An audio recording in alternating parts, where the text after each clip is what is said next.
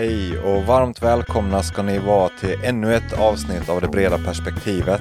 Idag är det en intervju igen och det är med en riktigt skön kille, Gabriel, som har jobbat som konstruktör, både som storkonsult och drivit eget. Som riktig K-konstruktör som kan göra beräkningar. Gabriel, han är väldigt självutlämnande här. Det är ett långt avsnitt, 1 timme 45 minuter, men jag lärde mig så otroligt mycket och det är så intressant att höra hur relaterade branscher går igenom exakt samma svårigheter som en själv. Så vi pratar om intern konkurrens, om konstruktionsprocessen i övergripande. Vi pratar egenkontroller, stress, hur man mår när man gör fel. Gabriel kommer in på misstaget som påverkat honom mest och att det satte riktigt djupa spår i honom. Och det blir lite psykologi av det hela. Han berättar också hur det är att driva eget som ung. Driva eget som side business. Det här är en modig entreprenör som ger sig in gärna. Så man kan lära sig mycket om det. Hur balanserar man kundönskemål mot trygghet som konstruktör. Olika stories. Hur är det att jobba med privatpersoner och så vidare. Och hoppas ni njuter av intervjun och lär er lika mycket som jag gjorde av det. Och vill ni komma i kontakt med Gabriel så är hans kontaktuppgifter i slutet på avsnittet. Jag heter Gabriel Oyarzun Villouta. Ungefärlig bakgrund. Just det, jag började ju med att plugga naturvetenskap. Och då fortsatte jag med det sen. Mest för att man har det sen i sin bakgrund. Farsan har ju en akademisk familj. Naturligt så tyckte jag om det sen. Jag var bra på det, så varför inte? Sen fortsatte jag som byggingenjör. Studerade här i Borås. 3-årig utbildning. Det var faktiskt väldigt givande. Roligt. Man fick lära sig otroligt mycket. Jag har jobbat ungefär 8-9 år med det. Byggt lite vad som helst kan man säga. Allt från stödmurar till bostadskvarter. Logistiklokaler. Jobbat både på konsultsidan och entreprenadsidan. Så produktionen och vart bakom. Besökt alla mina byggen. Varit med och hjälpt till också. Agerat arbetsledare också vid behov. Inköp har man också haft. Hand om lite. Kalkylering med. You name it. Konstruktör lite. De har gjort det mesta om man säger så. Ja. Det är ju kanske ovanligt att besöka sina arbetsplatser.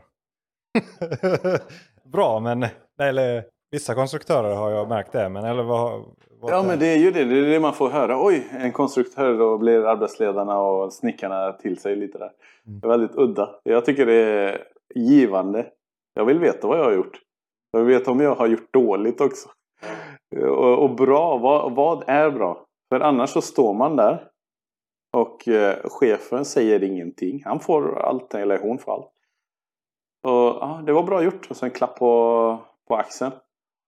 Besöker du så får du. Ja, men du kanske borde ha tänkt på att den meningen var för nära här. För bultgruppen eller. You name it, det kan vara vad som helst. Och det får du inte höra knappt. Så många som kommer. Ja. Hur går du tillväga? Säger du bara att jag kommer och besöker? Och, eller åker du dit? Det är ju det. Är du i konsultbranschen. Då kan du inte göra det. Då är du grön. Du kommer in direkt från skolan. Det krävs typ 3-4 år. Sen får du en handläggande uppgift. Och då är det kanske 5 egentligen. Och då får du knappt styra att du får gå ut. Du får, men allting måste debiteras såklart. Ja. Och där är det svårt. För man debiterar allt. Det är att man kan gå ut. Och vad lär man sig då? Du får aldrig en verklighetsförankring. Som är otroligt viktig. Kollegor som inte ens har sett pålar var en... De har kaddat en påle, men hur ser en påle ut? Vet du hur en maskin kapar en påle? Nej. Så till slut, och sen fattar de, oj, det som jag gjorde där påverkar här borta, mycket längre bort. Och då får man en helt annan verklighetsförankring. Och det är det som jag upplever att jag fick mycket. En simpel grej som är jättesimpel som man gör som en konstruktör är ett fel då. Är när armeringen är för tajt. Och man tänker eurokoderna säger så här. Men vad händer i verkligheten då? Efter eurokoderna. Du har räknat med det. Och sen så går det in på ett nytt projekt. Men i verkligheten så står där betongaren. och häller betong. Ja, det visar sig att den går inte igenom. Ja, det separerar. Och så står man där, det händer alla konstruktörer någon gång. Och står man där, och där är betongaren och alla gubbar där är skitsyra. Och så det enda man skulle ha gjort är egentligen valt en annan dimension. Gått upp kanske lite. Ja, gjort lite mer luft i det. Ja. Och kanske till och med ringt. Vem den är som levererar då från entreprenören själva cementen. Och så ser du, ja, men vad är det för kornstorlek ni har? För det är ju baserat på fabrik typ. Ja, och den kan man ju välja också. Ja, precis. Och det är men det är inget som kommuniceras från entreprenören till. Nej, vi bara väljer den billigaste. Eller vad den är. Och så, ja men har ni det? Ja, men vi har kornstorlek det här. Men vi har räknat med den här. Det blir ingen kommunikation. Och varför kommer ju aldrig med på ritningar eller precis. Handlingar. Så som konstruktör måste man också vara otroligt nyfiken. Men när du är ny, du vet inte det där. Och det händer också att man måste allmänt dra fram kunskapen mer ur människor. Och jag tror det finns ju inget... första frågan är, hur gör man så att branschen går där? Men jag tror det är för stort steg. Men vad skulle du rekommendera? Hur gör man som ny konstruktör för att lära sig? Det är ju en tuff fråga. Att liksom själv driva på och försöka förstå vad man som en kollega sa till mig, man ska inte vara rädd att fråga. Man ska inte det, för att det värsta är att även om du inte är rädd att fråga, du får aldrig reda på den viktiga uppgiften. Ett konkret exempel kan ju vara som järnväg. Vad innebär det för fönster? Om du är på A-sidan. Vad innebär det för en K? Ja, det kanske innebär att du får värsta kraven på själva konstruktionen, att du måste klara explosion. Ja, vet du det som ny? Jo, kanske att du skulle ha hållit koll på den där lilla beteckningen vid den lektionen som... Ja, på detaljplanen som säger... 5 minuter och sen så står du där i arbetsvärlden och fattar inte att du har gjort fel där. Och armeringen är inte tillräcklig och you name it. Det kan vara en liten grej så, om du är ensam. En handläggande eller en uppdragsledare hade haft koll på det direkt. Fattat att det går en järnväg där. Då ska jag ha koll på det. Som ny, en checklista. Alltid bra att veta. Ja, vad är det som behövs här? Detaljen. Vem är det som tar hand om detaljen? Är det du eller jag? Vem är det som tar hand om exakta kopplingen? Grunden, taket, alla de här mötena. Kontaktytorna. Precis, och så står man där och till slut vet man inte. Ja, men A ska ju proja den där taket möter väggen. Nej, men vi har inte fått det på vår. Ja, vad ska vi tänka på då? Och då kommer de. Det hjälper med en checklista. Då kan du faktiskt dra upp väldigt många detaljer. Men i slutändan, det är så... Sen så ändras det. Då kommer det en sån här twist. Det känns som, jag har ju inte jobbat som konstruktör, även om jag ritar projare så är det inte exakt på samma sätt. Jag tänker inomhus så finns det ju mycket mer gränsytor eller gränsdragningar och alla påverkar alla. Ja, det känns precis. Som ändå att det, alltså det är ju hela livet, det är ju så, kommunikation, klargöra förväntningar, tydliggöra, alltså beställningen. Mycket beror på projektledaren och sen, vem har du i projekten? Som vi pratade om innan är att har du personer som är villiga att ändra? Eller har du personer som inte är villiga att ändra sig eller att kommunicera fram ändringar? Ja, då har du ett problem. Har du en person som vill hålla kvar dem för att de har gjort något fel? Eller... Då, det kan skapa förödande konsekvenser för hela projektet. Så jag skulle välja personer egentligen som de är kända för att kommunicera.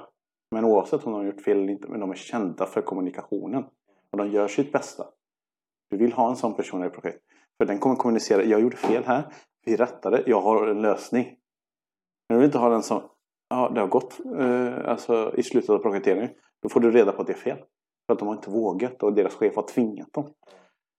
Jösses. De vill du inte. Och sådana finns överallt. Och. Sen så har du den här interna kampen. Jag tror det är akademisk. Och karriärstigning tror jag också. Det här med att behålla information. Den är ju rolig. Är du ett projekt? Du har en uppdragsledare, en beräknare, en projektör och en handläggare. 4 stycken. Är det så? Är det vanligt? Det här är vanligt. Det är uppdrag. Det här är så vanligt i vardagsmat. Om vi pausar där, alltså, bara så att vi som inte är med konstruktion, så att hur ser bara helt i grova drag konstruktionsprocessen ut? Alltså från att ni får ett uppdrag tills det är färdiga handlingar, om man bara... Ja, då får vi ta en... Är det någon uppdragsledare då som tar emot ett jobb och sen... Ja just det, vi kan ta från början. Jag tänker i konsultvärlden då. Ja. Säg att entreprenör X kommer till oss. Vare sig det är på mobil eller vid ett samtal eller mail. Kommer först till antingen regionschefen, avdelningschefen eller en uppdragsledare själv som känner dem eller inte. Och de får den här uppdraget. Det här, vi vill att ni räknar på det. Och så har vi någon, det beror på kanske 2 veckor eller en vecka. Är det ett stort projekt så får du mer tid. Så vill man räkna så nära som möjligt och räkna många ritningar och beräkningstid. Och så såklart så tittar man på projekt som liknar andra. Då gör man ett anbud, lämnar det, väntar någon vecka efter det också. Kontrollera läget och kanske man får det. Får man det, nästa steg är att planera då. Så fort som möjligt att planera, beroende på startdatumet också. Det är ett standardprojekt som vi avvikande också. Men sen efter det så planerar man och så har man en startplan, uppdragsplan. Då, det krävs att uppdragsledaren där är petig, noggrann, bra planerat. Bra planering innebär bra projekt för en. Som en uppdragsledare säger att det är bättre att pusha mer arbeten i början. Pressa kunden på kunskap, alltså på information så mycket det bara går. Vad är det för användningsområde? Vad har du här? Vad har du där? Vad är det som är viktigt? Då behöver du en kunnig person som kommer. Och när du har fått det, då kan du planera mycket bättre. De som klämmer ut det ur kunden i början. Där har du handläggare, också ganska kunnig. Och det är de som kommer handlägga hela processen. Så om du ser uppdragsledaren vissa gånger, om du har en duktig handläggare så har du kanske 80-20 mindre än det.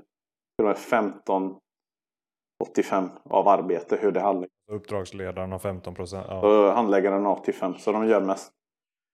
Så de ser egentligen ha en kontakt med kunden. Det är ju, tycker jag, ett bra sätt att arbeta. Man får en bra riktning och så... Precis. Sen så finns det ju massor med andra scenarier också, men det är ett standard. Sen efter det ska handläggaren också vara som en slags ledare, den informella ledaren. När de kommer till handläggaren, projektören eller beräknaren och frågar. Så handläggaren har under sig några stycken? Precis, också. Så de är den informella ledaren skulle jag säga. Handläggaren går till uppdragsledaren. Tekniskt sett så är så rangordningen funkar. Men såklart, handläggaren kan ju inte allt och det kan inte uppdragsledaren heller. Men tillsammans så hjälps de åt och då går man till uppdragsledaren allihopa eller... Men bara, jag har alltså ingen koll. Då har du underhandläggaren, typ beräknare eller individuella liksom som faktiskt gör... Ja, som faktiskt gör arbetet. Ja. Men handläggaren dyker ju också in och kontrollerar och kan beräkna och rita. Okay. Det brukar vara... Det som det brukar delas upp är att du har ju en projektör. Handläggaren kanske kommer från projektörbakgrund, mest som jag. Eller så har du en som kommer från beräkningsbakgrund. Och alla är lika viktiga. Vad är det för skillnad på projektör och beräknare? Det andra beräknar ju stommen och stabiliteten i huset. Och otroligt viktigt att veta vindriktning och lasterna och you name it, det är så många parametrar som behövs. De kaddar liksom inte? Du vill ha en komplett konstruktör. Det är det viktiga. En komplett konstruktör är inte bara en beräknare. Det är ju både beräknare och projektör. Så det är en komplett konstruktör. Okay. Och det blir du med tiden. Men att det är natur att man brukar dela upp det. Jag har bara jobbat i mindre grupper. Så nej, jag är ju van att göra bägge. Liksom... Ja, precis. Men är du i storkonsulter, ja, då delar de upp det. För det är viktigt och det är väldigt mycket... Det är också en prestigefråga, säger man. För att, om du tänker på Fornsverige, hur gjordes det innan? Och du hör ju gymnasieingenjörer. Ja. Och vart har de startat? Jo, de har startat jättestora bolag. Och vissa är jätteduktiga beräknare. Eller duktiga projektörer. Det är beroende på personen. Skulle jag säga. Är personen hungrig för att lära sig? Och har du en annan som har gått 5 år. Och den är inte hungrig. Då kommer det vara att den här personen som är hungrig vill lära sig mycket mer. Och förstå också. Men den här kanske vill inte.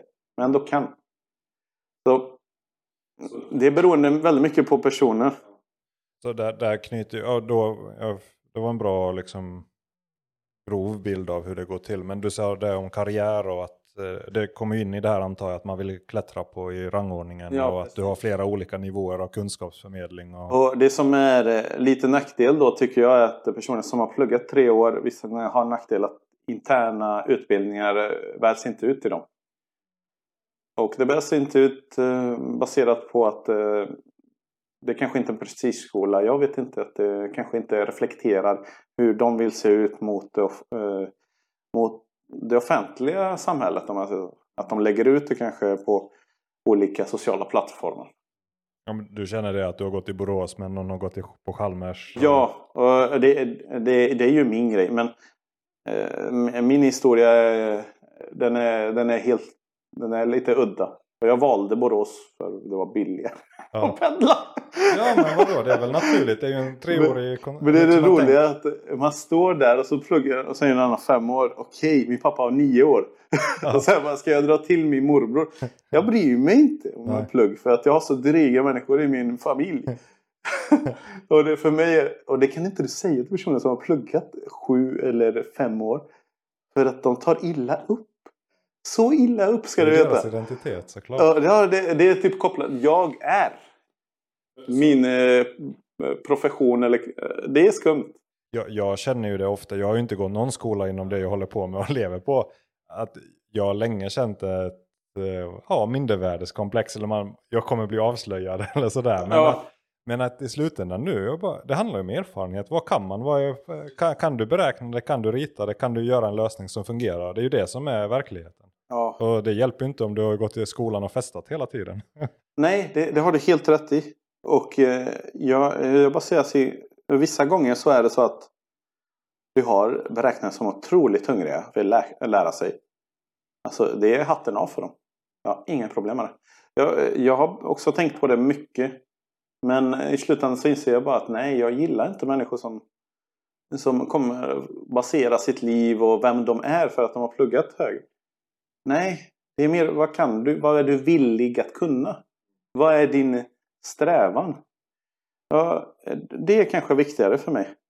Och jag ser ju att det är en tråkig del av businessen att se att sådana som har pluggat med värderas mer på sätt och vis på företagen.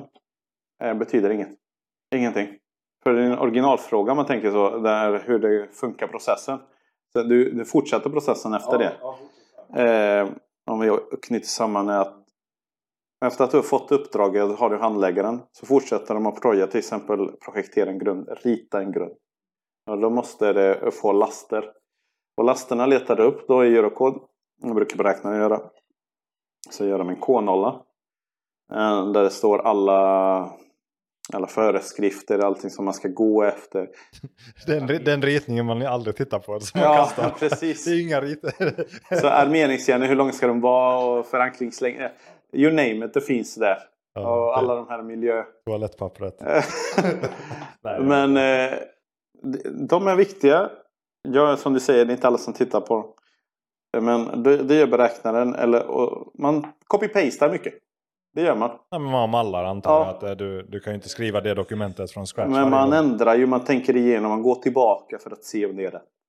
Beräknaren gör det tillsammans med uppdragsledaren för första gången. Eller handläggaren. Då börjar också själva handläggaren tillsammans med projektören titta igenom vad är det för A-ritningar, arkitektritningar du har fått. Okej, det går det här, går det inte det här att bygga? Ja, men vad har vi problem? Och vad säger geotekniken? Då börjar man, alltså det är lite gissning också där. Du måste ha lite bagage i bakgrunden för att kunna veta. Kan du sätta en plint här? Kan du sätta en påle här? Vilken typ av påle ska vi sätta här? Vilken typ av platta? Hur tjock ska en kantbalk vara? Men kantbalken kanske är 600. Nej, det är kanske lite för mycket. Alltså, typ sådana grejer, erfarenheten säger det. Ja, men lite som en snickare, okej, här måste man 200 precis. För att det ska hålla, så gör du också fast du har lite bättre. Och då har man koll och då pratar man, men lägg en sån här och så häftar man det. Och det brukar handläggare göra och uppdragsledare också. De kan väldigt mycket. Ja, då har man sett så. Man har sett så många fall. En praktisk fråga där. Vart går gränsen mellan geotekniker och konstruktör? Det har jag funderat på. För ofta geoteknikrapporten har ju ofta liksom en kanske friktionsvinkel och hur mycket marken håller. Tar du det datat från geoteknikrapporten och sen tolkar om det till... Ja, den är rolig alltså. Den är rolig för att geoteknikerna gör ju det första arbetet att de kommer dit och så mäter de och gör det med en borrningsmaskin och så. Alla de här mätningarna de har. Jag är inte expert på det, kan jag inte säga. Men när man ser dem i arbete är att du får ett dokument som är baserat på vad entreprenören tycker. Och nu, det här är också, tror jag, en standard i Sverige. Det är inte så bra standard, skulle jag säga. Att de flesta byggen är att du väljer en lite vekare geoteknisk rapport. Du använder inte full potential som de har. Får en någorlunda gissning. Inte så många borrhål. Det jag brukar titta på dem, inte för att jag fattar alla detaljer, men det känns som de är väldigt tunna på många sätt. Alltså ja. Många projekt där vi ska mängda, man bara, varför borrar man inte dubbelt så mycket? Ja, men det är ju inte deras fel. Det är ju bara en pengafråga. Beställaren. Ja. Och där har du en grej till där, att det här kostar pengar. Ja, men vill du ha fel i framtiden?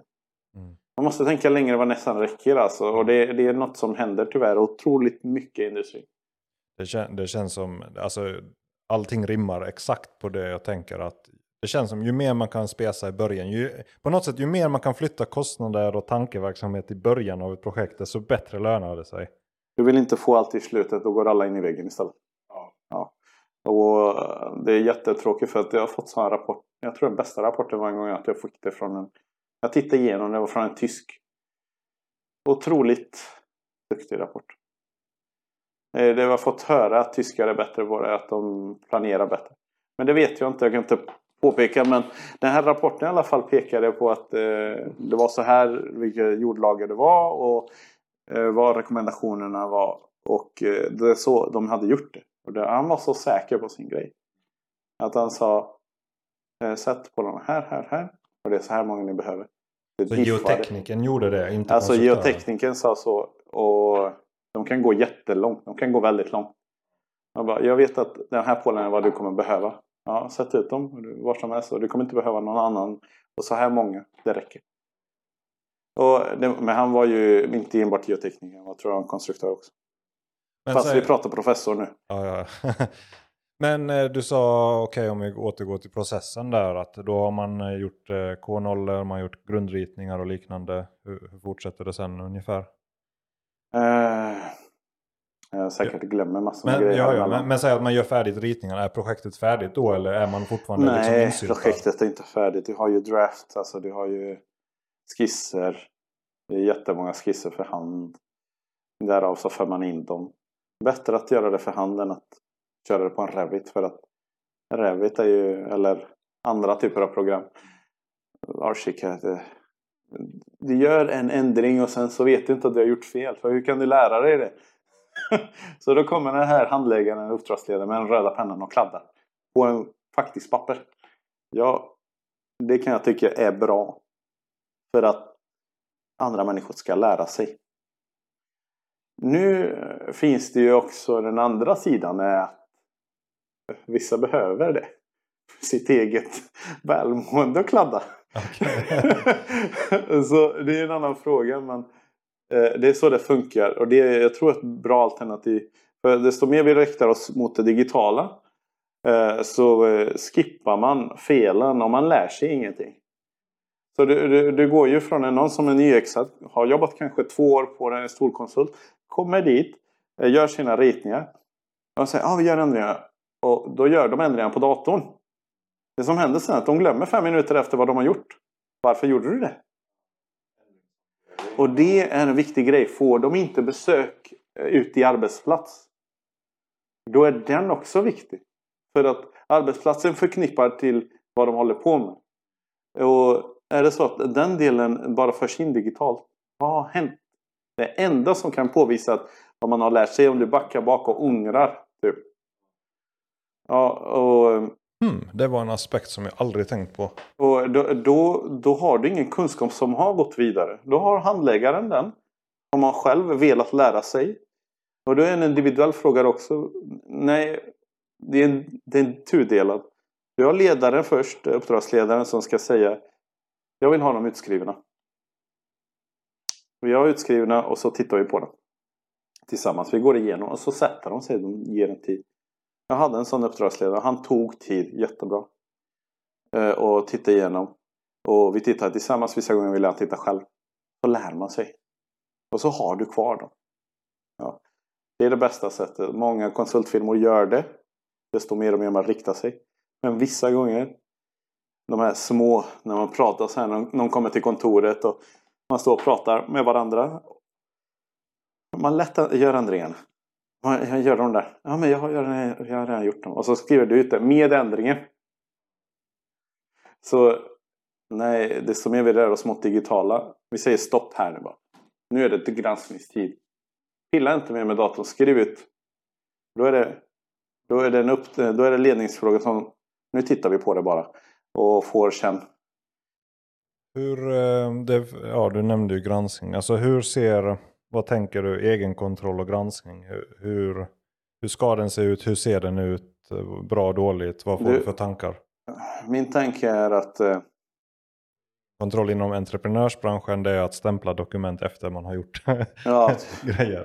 Är det så bra eller dåligt inom K också? Eller har ni faktiskt koll? Det är faktiskt duktigt på konsultvärlden är väldigt mycket med tanke på att deras storkonsulten har ju alltid någon miljon på premie.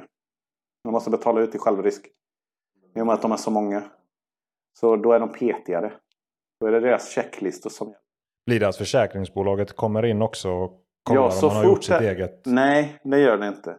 Du ska ha självkoll.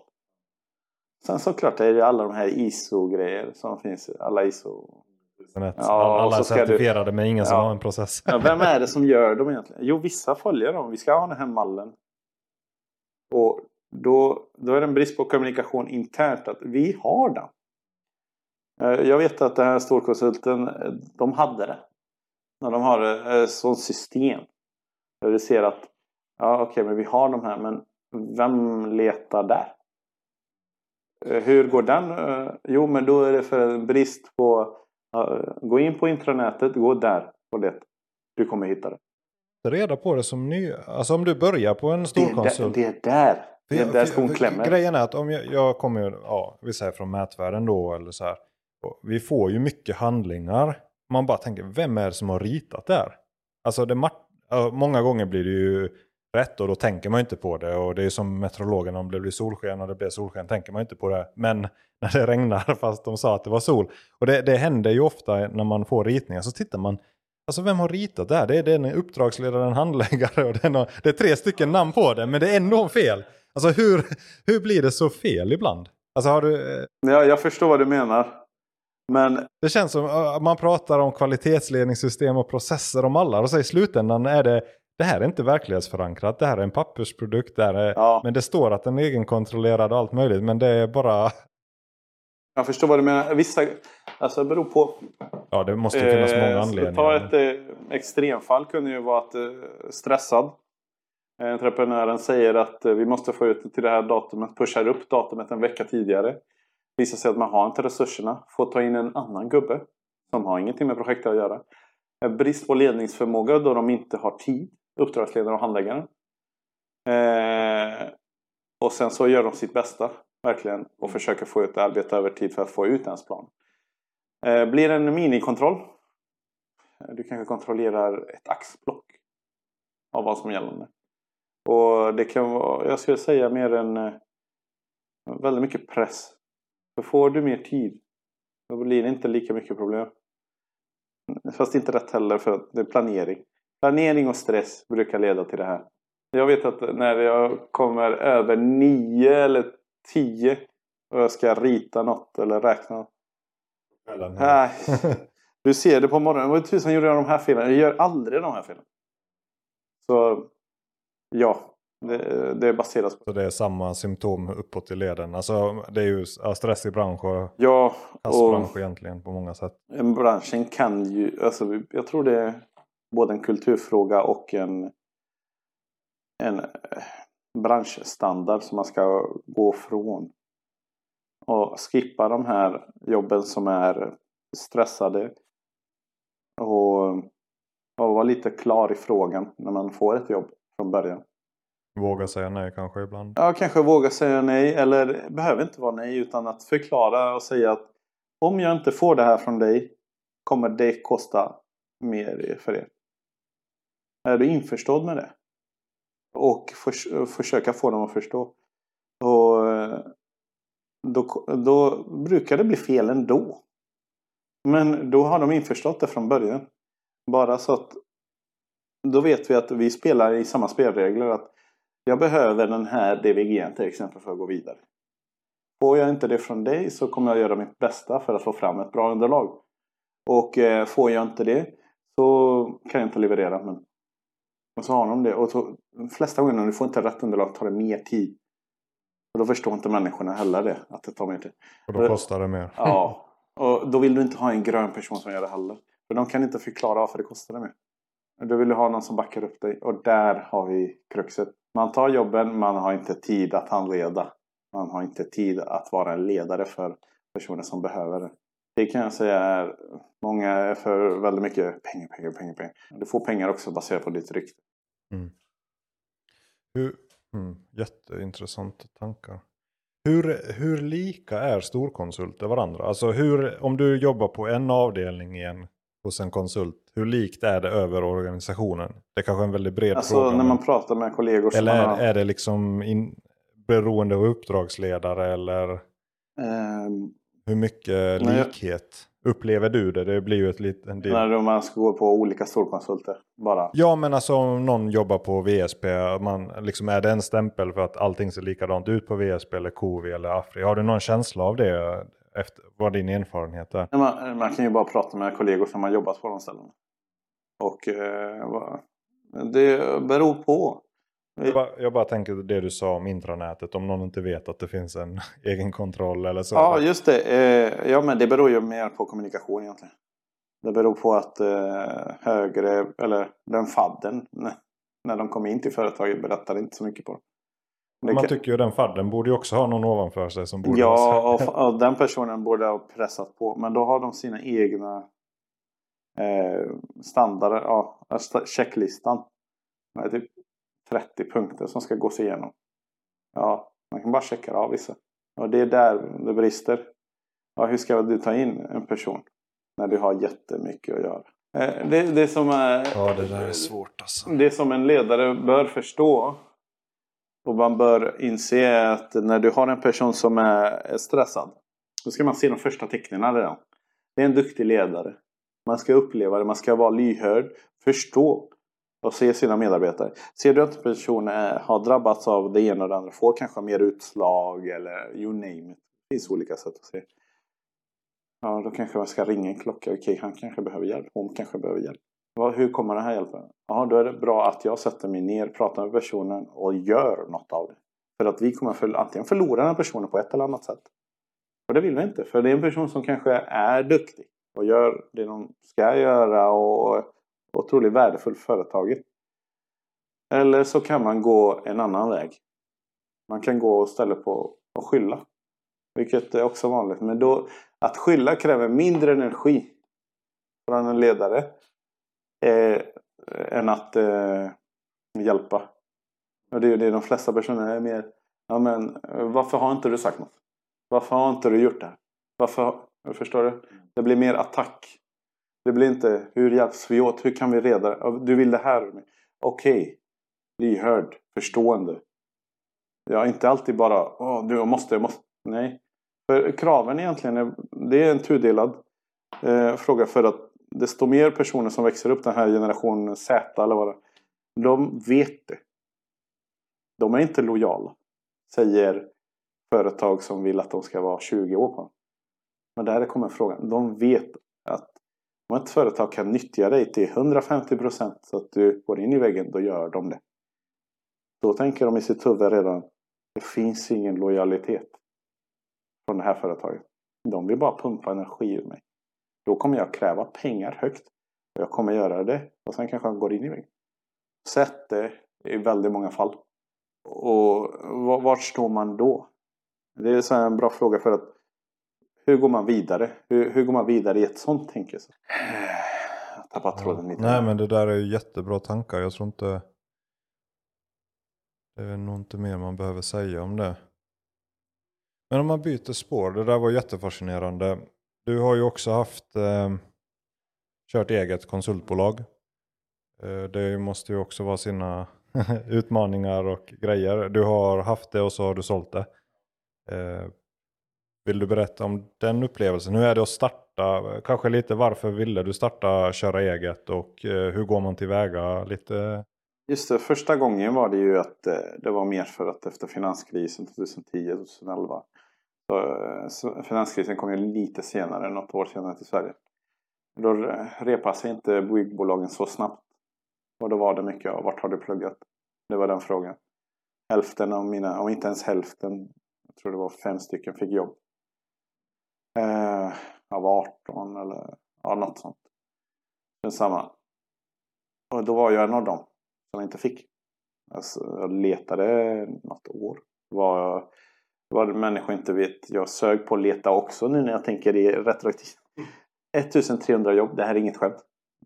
Du ansökte? Ja, 1300 jobb. Cykelreparatör, överkvalificerad för. Det är roligt.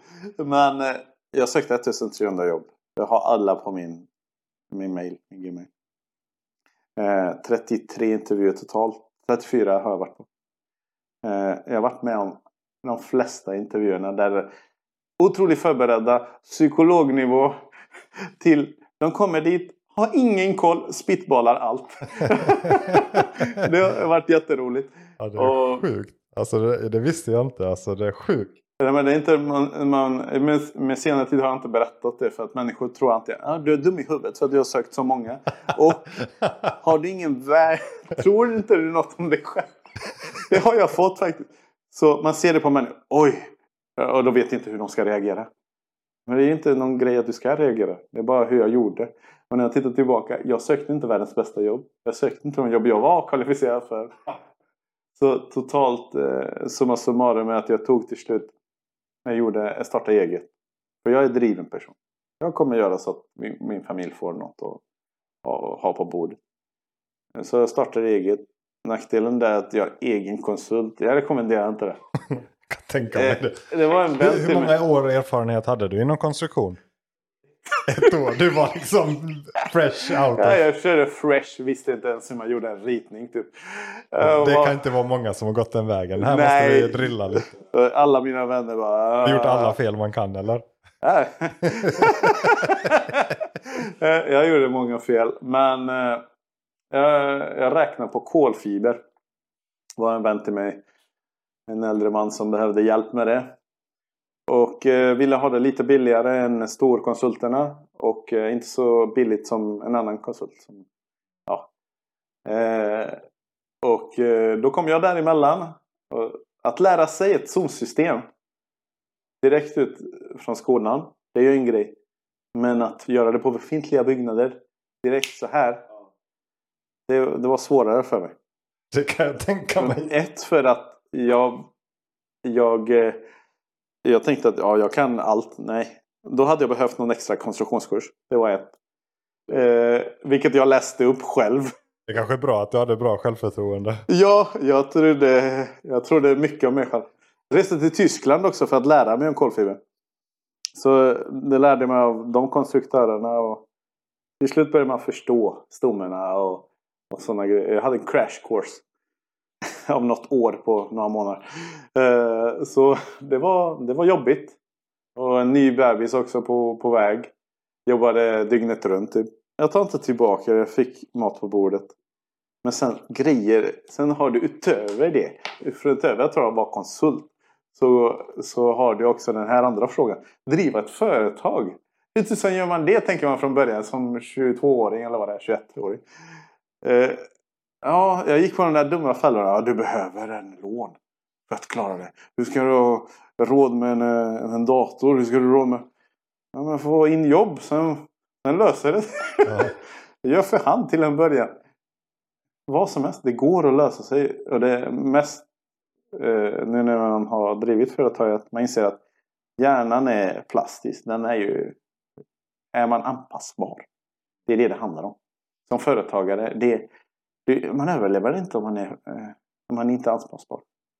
Nu när corona har visat det så går många under konkurs för att de inte är anpassbara.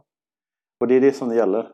Och jag tänkte att det skulle vara med det här lånet skulle hjälpa mig att försörja. Visst gjorde det, men det är inte ett måste.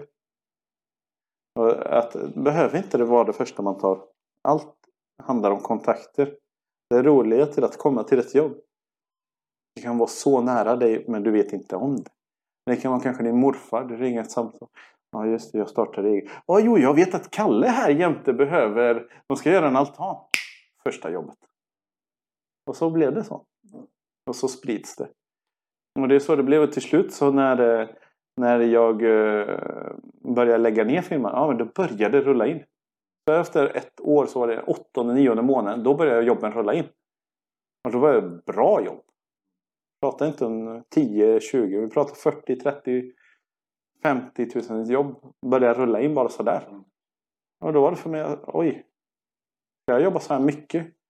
Men då hade jag det unga tänkesättet också. Härda ut, skulle jag ha sagt. Någon månad. Det kommer lugna ner sig. Ha mer struktur.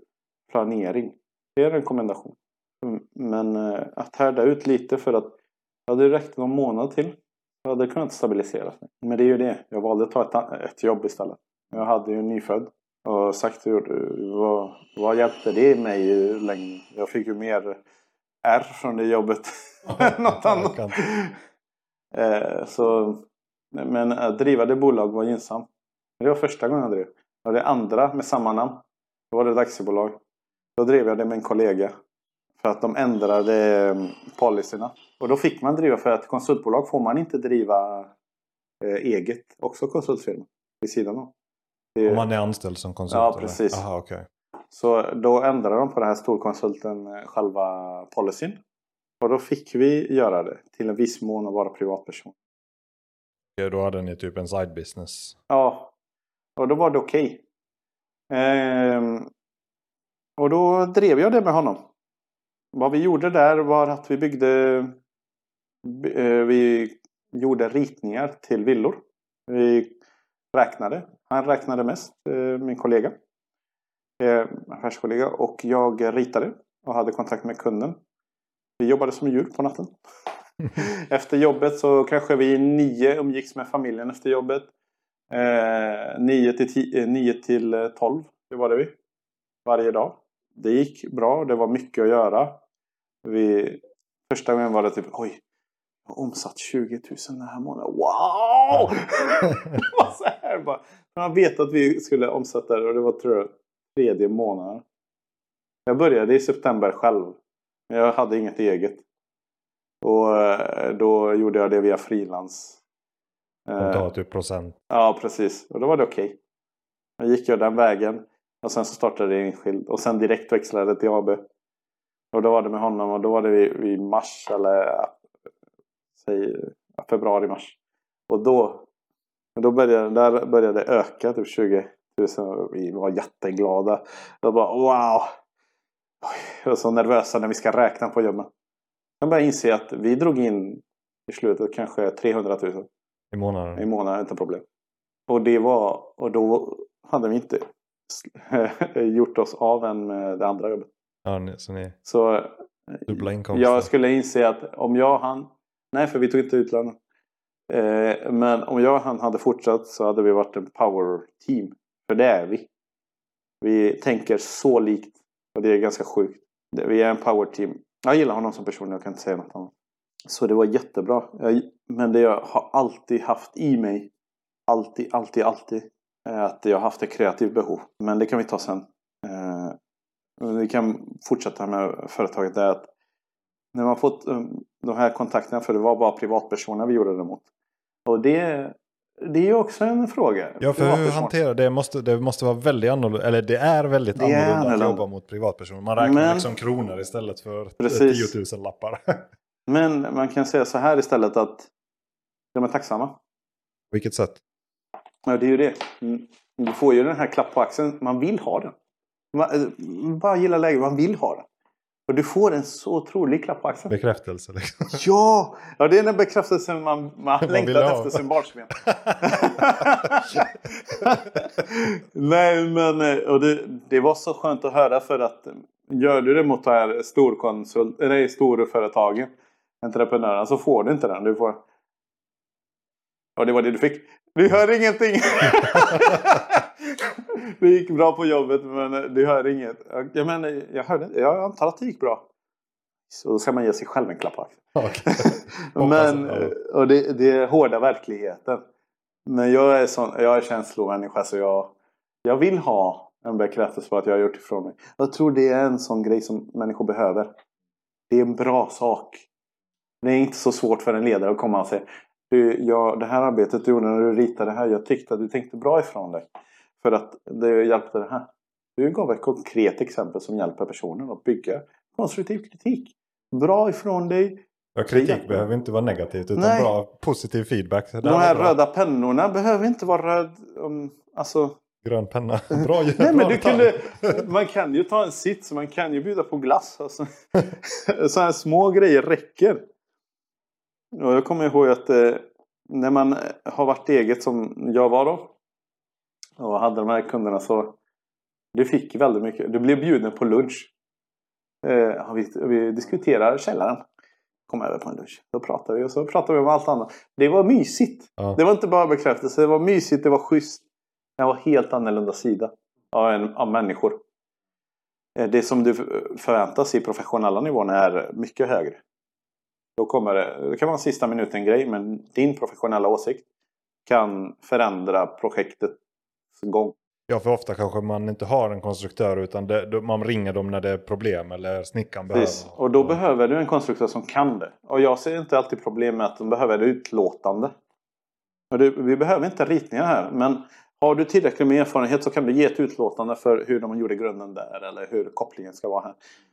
Så det ger en bekräftelse för hur de ska göra. Och jag ser inga problem med det. Det tyckte man också, men det är högre nivå som förväntas av en som konsult när du är på professionell nivå.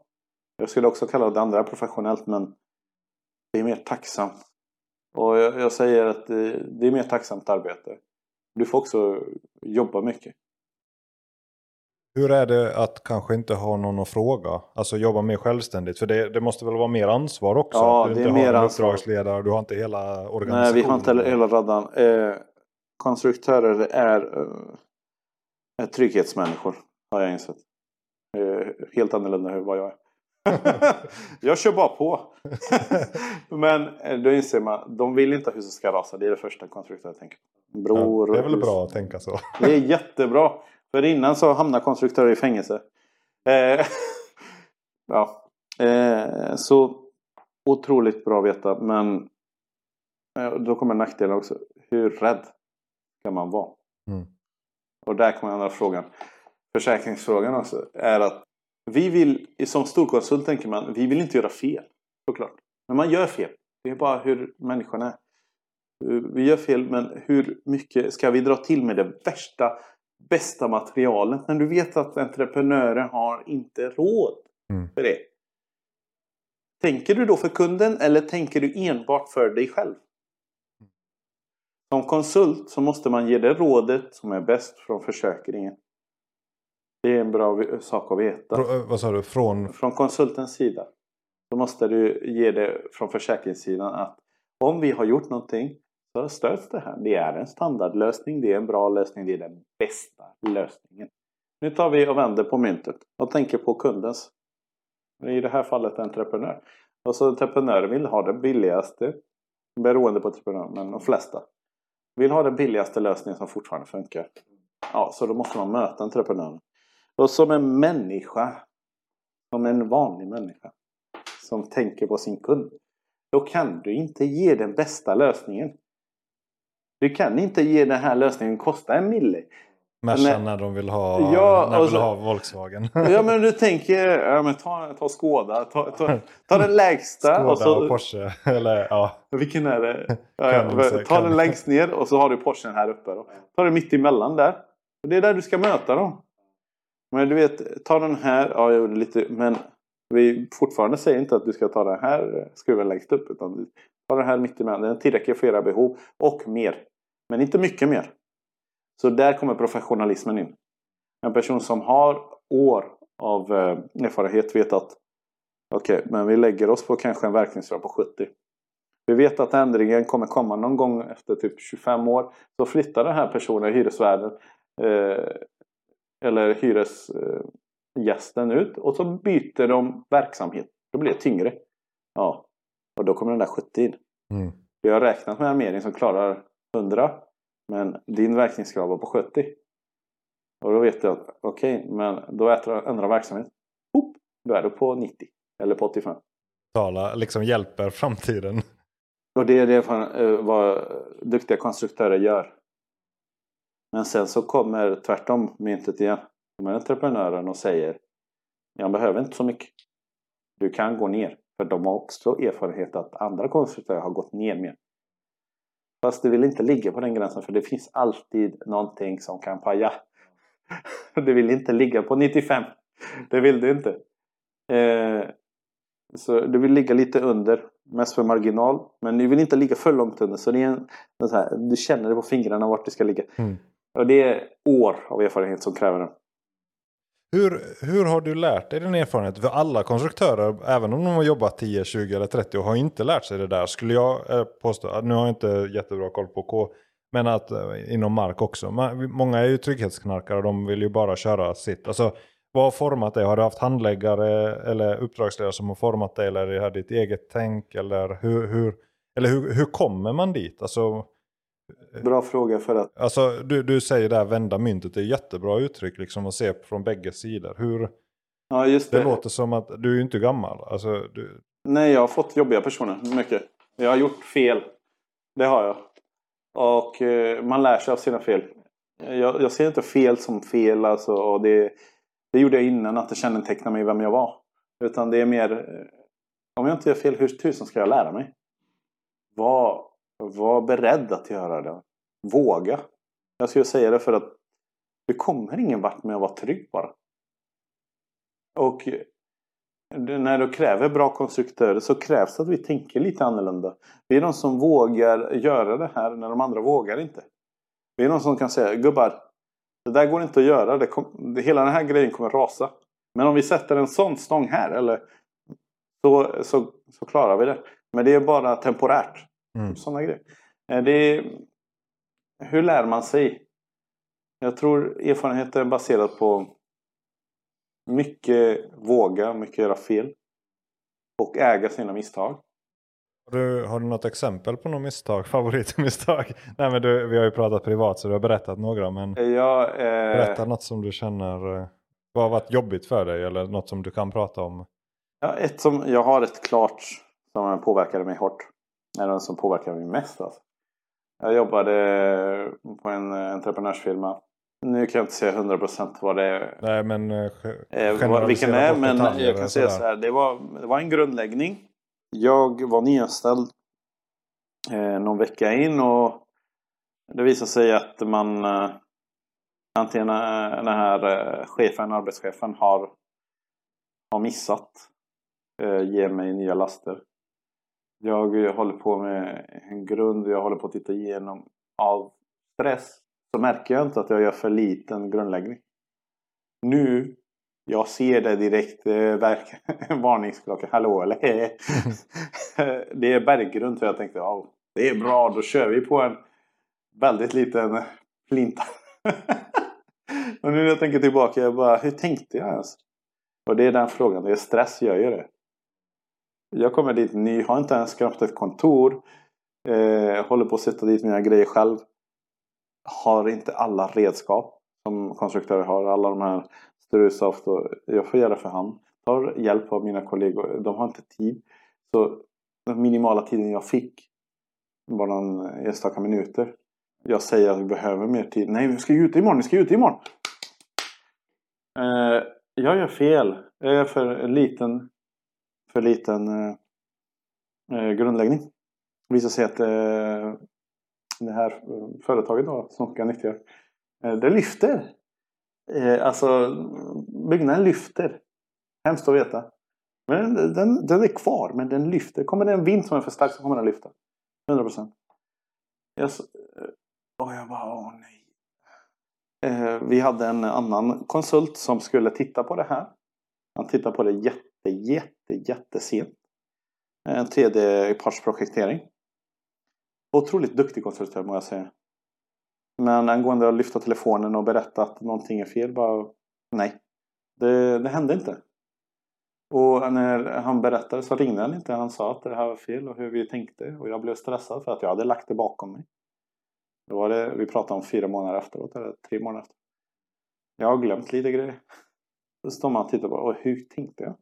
Och till slut så står man där bara. Jag vet inte vad jag ska göra. Jag får panik. Huvudet stänger sig. Det var oproffsigt sätt att arbeta från den andra konstruktören. För att de kunde meddela tidigare. För deras projekt var. När man 3D-partskontroll så ska man göra det också löpande, inte i slutskedet. Okej, så bara så jag hänger med. De skulle granska dina... Precis. Eller er och jag bad dem granska i god tid. Det hände inte. Så, det som hände var att jag behövde stöd. Jag har aldrig varit med om det här innan. De förstod att jag hade varit stressad. Så då tillsammans... Jag kom fram med en lösning. De tyckte det var okej, de godkände det. Och det var en borrning genom plinten som förankringen i berg. En lösning på kanske 890-900 000. Nästan 1 miljon. Jag tog inte det bra. Som människa så jag trodde att jag var mitt misstag. Visade sig att lasterna ändrade sig i slutskedet fick jag i efterhand. Så du hade inte tillgång till lasten? Först var jag stressad. Fel underlag också. Mm. Antingen hade den här arbetschefen suttit på den. Jag vet inte. Men någonting hände. Däremellan. Det ärrar mig. Det ärrar mig för att jag gjorde det som ett där. Jag hade aldrig gjort så grovt fel. Och det var i mitt 6:e år tror jag det var. Och jag tyckte. Hur kunde jag inte varit så noga? Jag var själv. Du hade inget team? Jag hade inget tid. Jag hade inte verktyg. Och tid och verktyg och att jag var själv. Alla de tre och underlag. Plus att du får inte stöd av tredjeparten heller för att du frågar någon. Inget svar. Det var gjort för att det skulle bli fel. Så jag fick ett nytt projekt där jag skulle göra grunden. Direkt efter. En pålning. Jag kan säga att jag räknar skiten ur den här. Och sen efter det vill jag inte räkna mer. Jag har räknat andra grejer också. Men jag ville inte för att jag insåg. Men vilken press de här personerna. Du blir nervös. Alltså, du liksom blir skadad. Gjorde mig nervös och jag blev skadad. Och... Alltså jag lider ju av ångest allmänt. Det är ju inte med bygg att göra. Det är allmänt hur det har varit för mig. Mm. Men...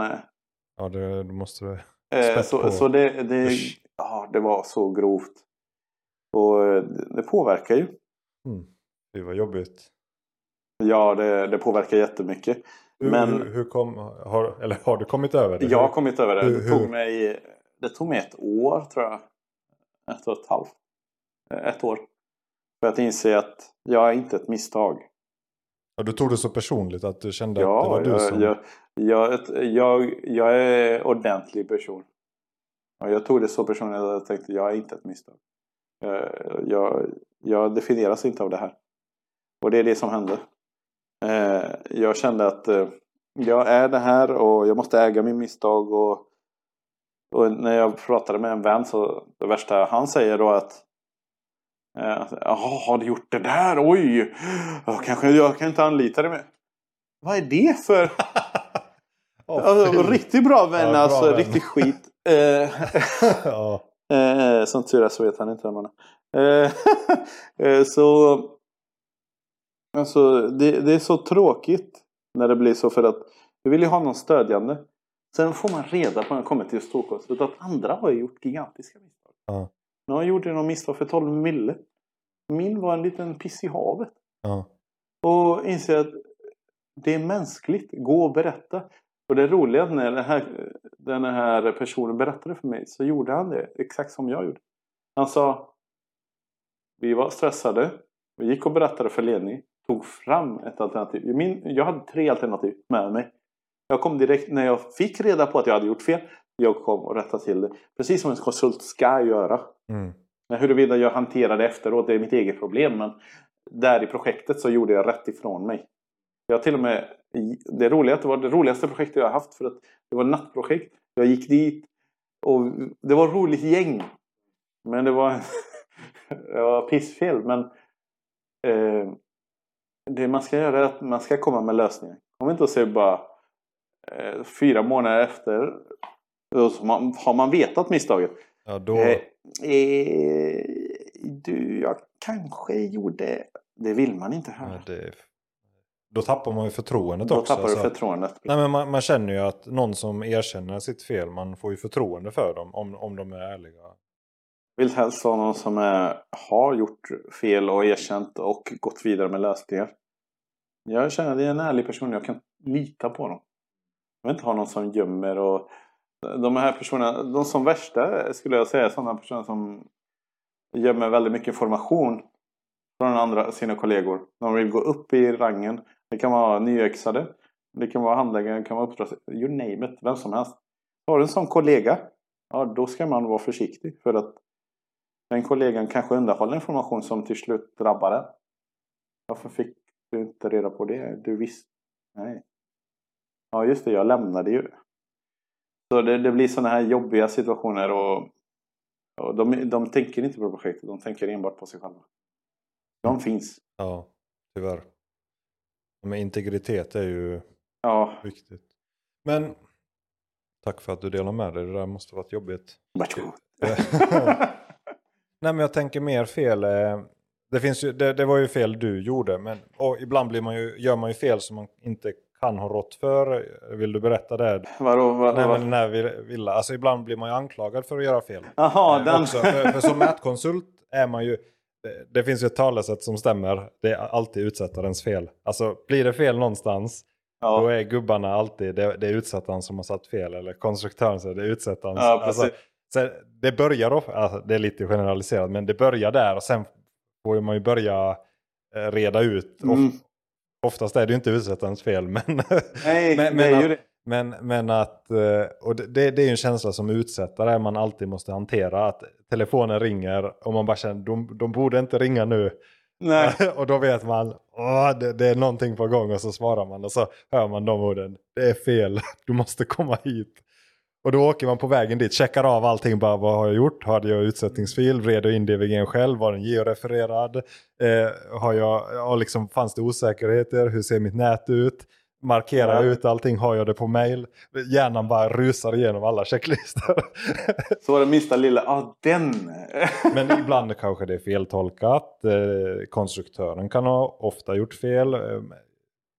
Det är feltolkad färg. Ibland kan man, det är jättejobbig känsla. Jag känner igen det där när man satt ut något fel. Och en gång, mitt första större fel som faktiskt kostar lite pengar. Som gick på en försäkring, det var... Då hade jag satt ut kantelement, och då hade jag satt ytterkantbetong istället för ytterkantelement. Så det blir ju 100 mm fel, och det var lite lurigt på ritningen, för konstruktören hade, fast det var L-element, alltså med cellplast, så hade konstruktören bara med ytterkantbetong med på sin ritning. Och så framgick det av texten att det fanns L-element som var 100 mm. Så då, jag var ju tvungen att offsätta. Oftast har du ju 2 linjer där som man tar den ytterst. Så jag bara tog yttersta betonglinjen. Ja, det är så jobbigt. Alltså man går och oroar sig. Vart var det? Nej, det kan vi ta sen. Nej, men det var en liten skola. En liten förskola. För jag var också med om det. Men det är rätt så vanligt. Den gången satt jag ut fel. Men jag har varit med 5 gånger där det har varit samma grej. Har du varit med om att konstruktörerna sätter linjen utkant eller element? Ja, det hände också. Och det var det jag trodde det var. För oftast upplever jag att det är så. Om det är L-element så tar de ytterkant. Men vissa konstruktörer kör bara ytterkant betong. Precis. Men jag tror det beror på också om det är villa eller om du har L-element. Ja, det finns säkert olika standarder. Men alltså helt seriöst, det är en jättebra fråga. Och den har på, om man säger, det är ju flera på firman som har åkt på samma nit. Alltså, jag har varit i andra sidan. Ja, Jag har gjort betongdelen. Och då har utsättaren gjort. Men men det är en så rolig grej. Jag är också stressad där. Men det är en annan fråga. För att man kan ju sätta både och. Fast det viktiga är att titta på detaljen. Jo. Det är ju det. Och det är vissa gånger så är inte den klar. Och plan. Men som utsättare så går det ju till så här. Du får filer. De ringer. Kom och sätta ut kantelement eller vad de ringer. Men går det efter konstruktören? Inte AS eller? Finns det K-ritning kör man alltid på K. K.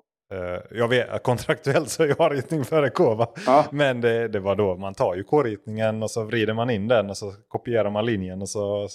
Ja, för det beror ju på till exempel om det är prefab. Ja. Om det är det är så mycket. Det finns jättemycket. Alltså grejen är att med erfarenhet skulle man ju aldrig gjort likadant igen. Alltså man måste utvärdera, man måste titta på handlingar. Både ibland diffar du mellan modellfilerna och pdf-erna och du måste kolla på detaljerna. Och det är ju det utsättarens roll kommer in som är så intressant. Att det är ofta utsättaren som upplever jag som upptäcker felen först. För det är ju där liksom verkligheten och teorin möts. Att de måste få ihop måtten men de går inte ihop. Och då blir det ju kommunikation uppåt och neråt. Är det entreprenören som har missförstått? Är det konstruktören? Eller är det bara utsättaren som har räknat ihop? Men det är ju det. Jag var ju med om en sån grej vid ett stort bostadskvarter. Och så ringer den här utsättaren. Och så säger hon att det diffar här några centimeter. Jag får panik. Såklart. Som konstruktör. Vad tusan menar du? Diffar. Och så ringer jag. Vad har ni gjort här? Våran ska stämma överens. Vad har ni använt? Vi har gått efter er. Sen tittar man.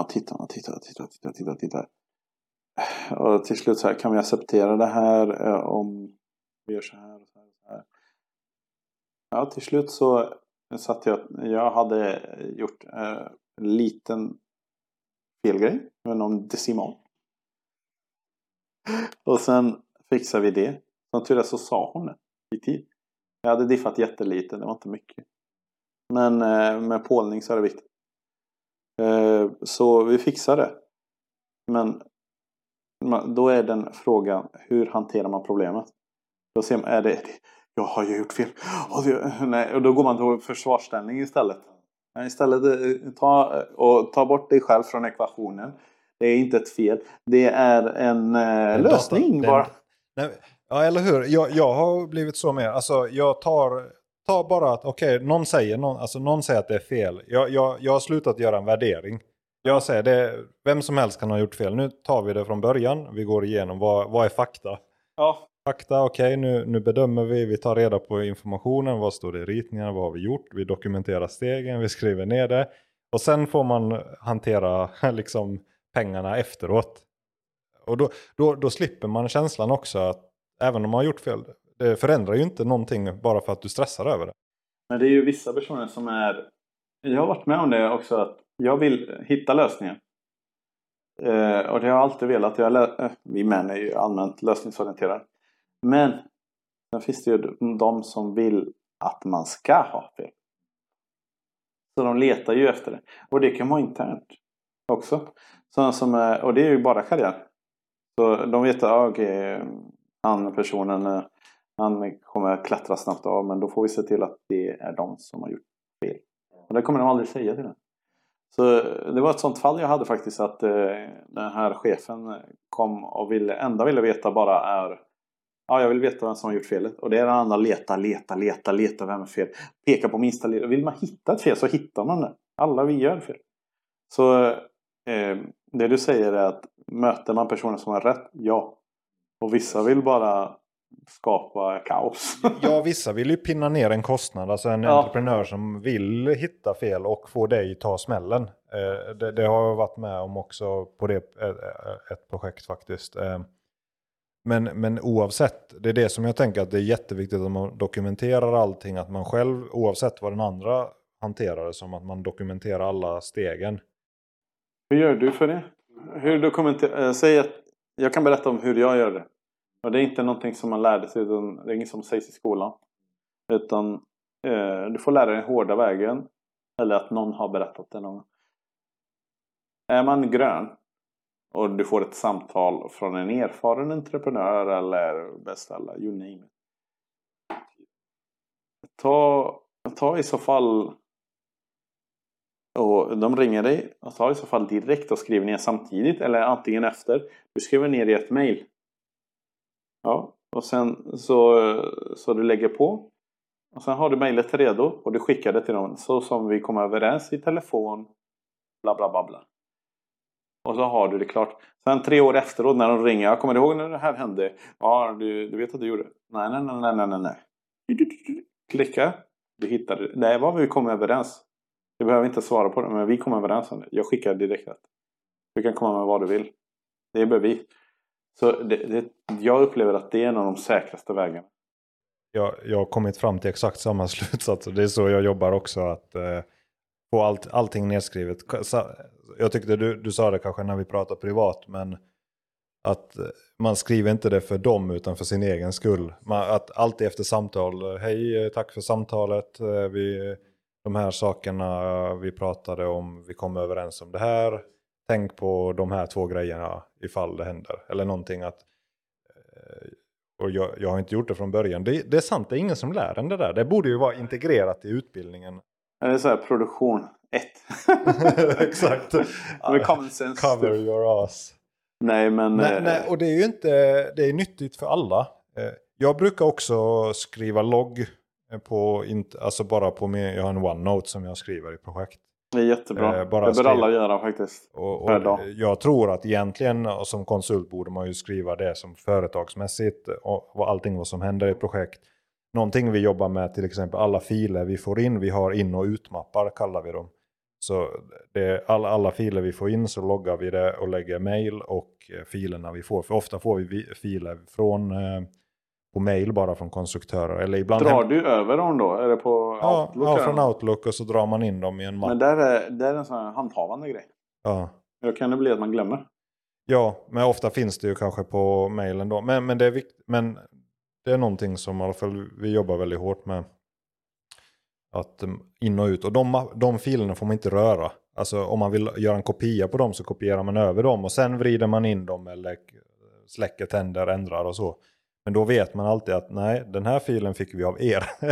Orörd. Ja, och så den har ju sparat det väl rikta fläsket många gånger. Men det är så. Och även saker man skickar ut. Nej, det här var vi skickade ut. Sen vad ni har gjort med det, det är en annan sak.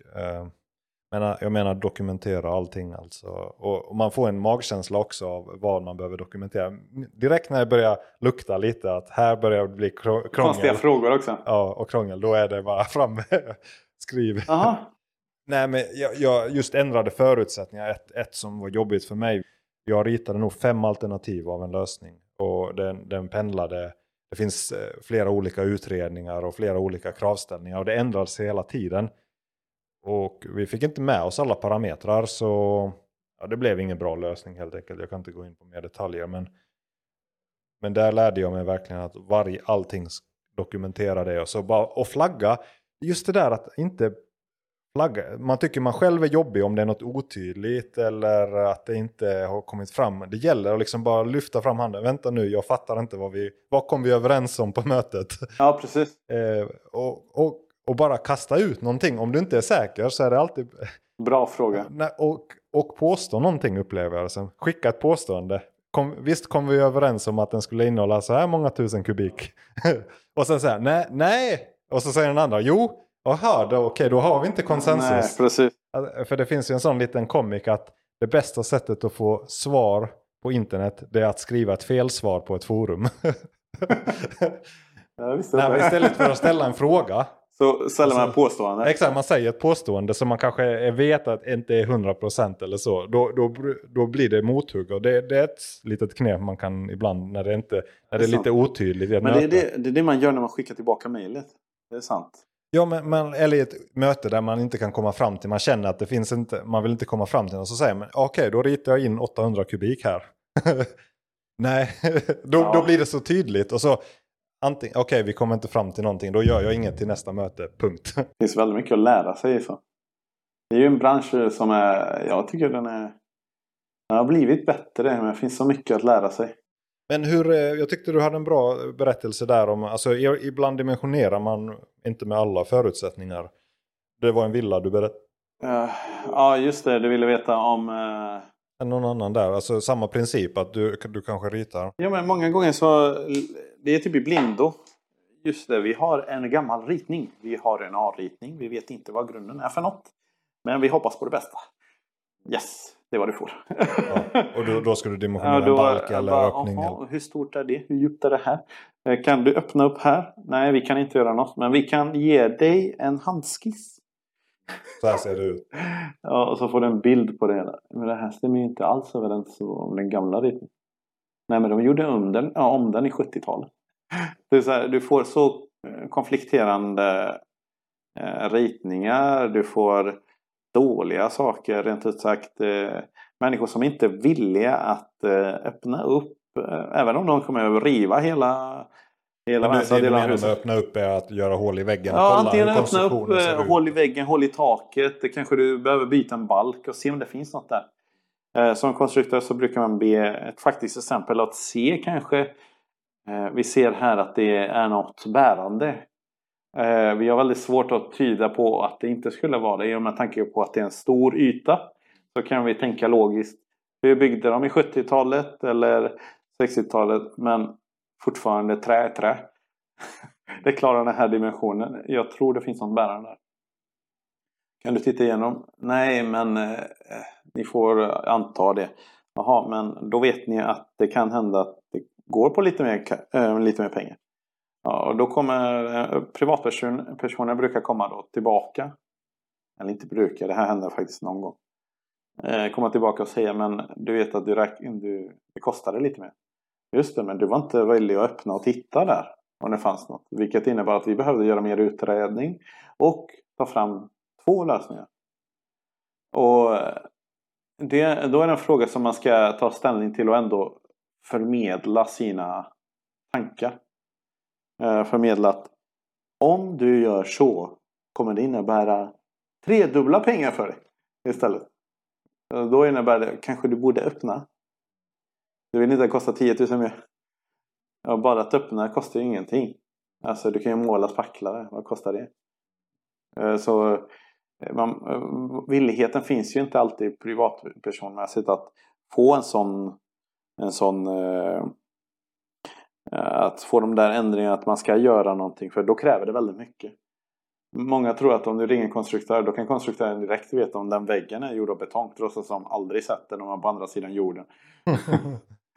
Så det man brukade göra var att vi brukade be om ritningarna. Får några kassaritningar.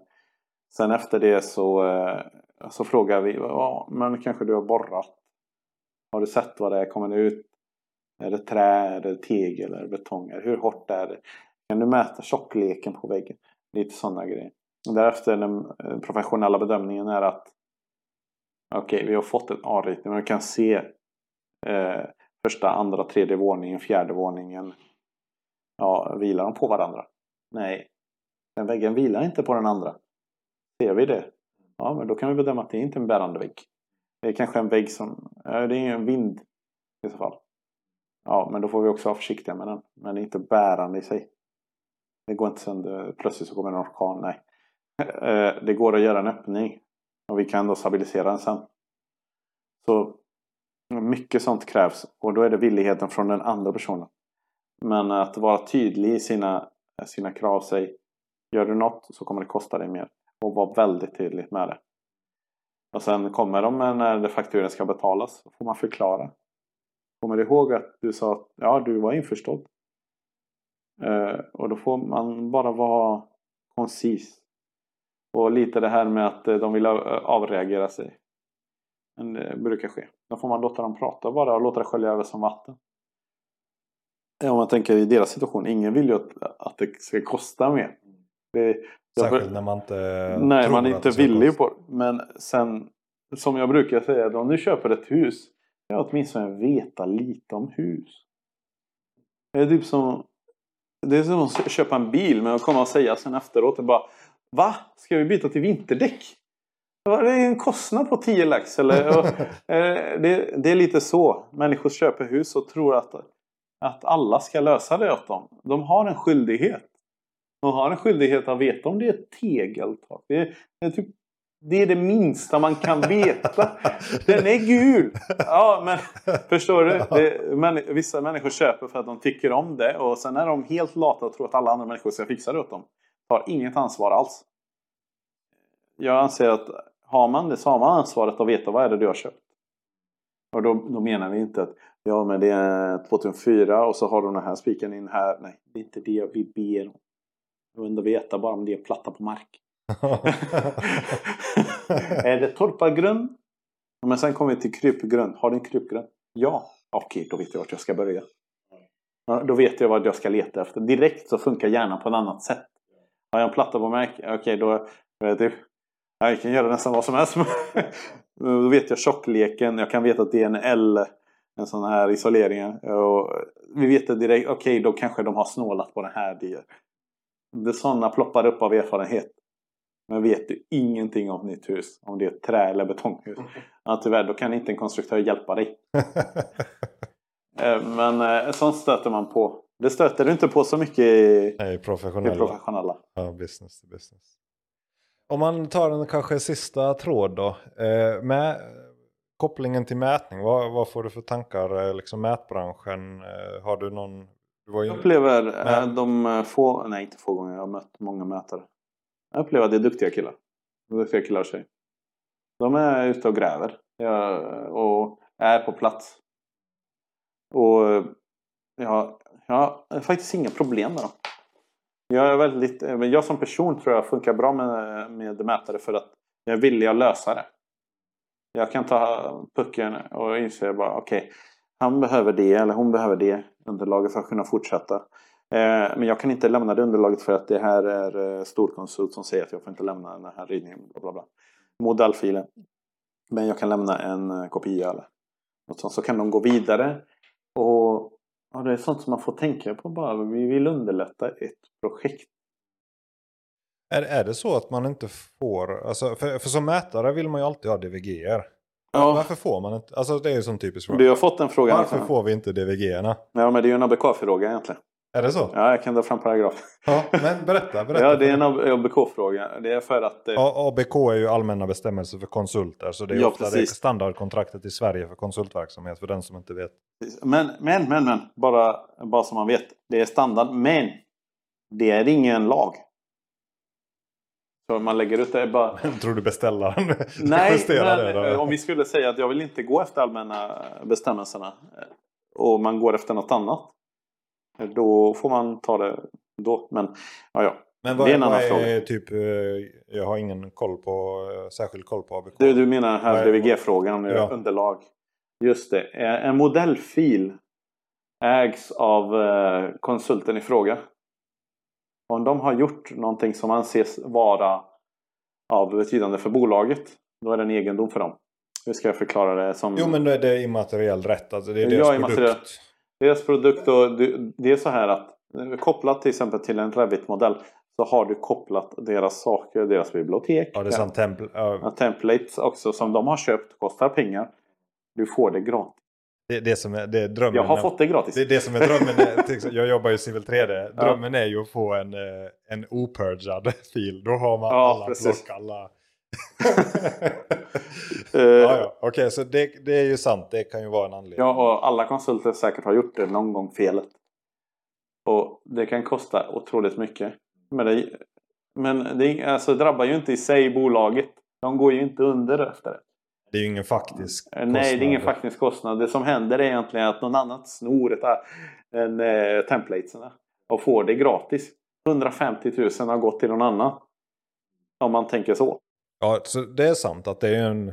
Men ofta kan man ju spränga en fil eller leverera en i CAD. Ja. Så är det ju e-transmitt och tvätta lagar. Och det funkar ju. Jag kan ju ta vad som helst. Jag kan ta en Revit. Till exempel, jag kan inte ge dig Revit vid den. Men jag kan ge dig koordinaten DVG från den. Inga problem med det. Så vissa gånger så konsulter har också feltolkat det. För arbetar de i Revit så kan du kan dra ut en DVG och den har inget som template som kommer hjälpa dig. Alltså som vi har köpt eller. För som mätare vill man ju inte, om man får en pdf, vad ska du göra med den? Ja, det... precis. Och sen ska du spränga den och då måste du... Ja, då det är mycket ibland kan man ju, idag så kan man oftast importera en pdf, utskriven pdf väldigt bra. Ja, pdf-importen kanske. Ja, exakt. Nej, men att det går att göra. Ja. Men du tappar ju så mycket ändå. Det är jättemycket pill med det. Ja. Alltså, och texterna blir kanske liksom linjer och... Solids och hatches. Det blir helt kaos av det. Alltså jag bara tänker att... Ja, det är ju beställaren som inte kan spesa det. Men det är ju någonting som man borde lämna med sig. Någon slags utsättningsdata. Och det men blir det är faktiskt en fråga tror jag som är en kontraktsfråga. Jag skulle bedöma det att... Skulle ni gå in i ett arbete med en beställare så att de säger att ni ska få DVG-er. Men vi kan inte arbeta annars. Det är sant, ta det till beställaren. Ja, för att er beställare skulle ju vara det. Och där kommer kruxet sen. Att de säger att de kan inte. För att storkonsulten eller de konsulterna vill inte. Ja, och där är problemet också. Det är en feltolkningsfråga vad som vi äger och vad vi inte äger. Och det man tycker att, visst ni äger ju det men gör en kopia. Alltså, ja, liksom... en blank kopia går att göra. Du kan välja templates också. Du kan lägga det i en tom fil utan någonting. Det funkar. För det... Och det kommer ju inte förändras särskilt innan vi går till ämnes... Eller modellbaserad leverans. Alltså idag är ju pdf-erna fortfarande leveransen. Det är ju... Men att... En dag, kanske om 20 år så ja, är det modellbaserad leverans. Jag tror att modellbaserad är typ som jag tänker BIM och så. Det är jättebra. Man ser krockar i förväg. Men där tror jag också en varningens finger är att vi brister i kunskap. Det tror jag. På vilket sätt? På det sättet är att om vi har väldigt mycket som baseras digitalt så kommer de personerna som är gröna inse sitt misstag före. Men har de insett det på riktigt? Har de lärt sig det? Nej. Nästa projekt gör de samma misstag. Det går tid. För att det är svårare att se. Du har det på en skärm. Okej, man gör det på en... Ja, jag fixar det. Ja, jag fixar det. Och så har du rört på plinten lite. Vad har du lärt dig? Knappt. Kan du... Alltså... Tänk att det blir så lätt att ändra så man inte ens hinner reflektera över att du gjorde fel. Det brukar ske. Jag har sett det så mycket. Att reflekteringen sker inte. Det blir ju mer... Ja, men generation Z är ju så. De ändrar ju bara direkt. Det är så. Nu har vi fixat det. Nästa fråga. Ja, jag fixar det direkt. Kör på direkt med datorerna. För det går inte att jämföra. De är duktiga på datorer. Det är de. Men sen vad vill man ha? Vill du ha någon som är duktig som gör konstant samma misstag? Så jag tror branschen går åt rätt håll. Jag tror bara vi får ha lite anpassa granskningssättet till branschen också. Vart den går. Går det digitalt? Ja, det har sina fördelar, mest fördelar. Men sen nackdelarna är ju hur lär vi oss? En sista grej. Varför kan man aldrig få georefererade filer? Varför ritar aldrig A eller K i SVRF?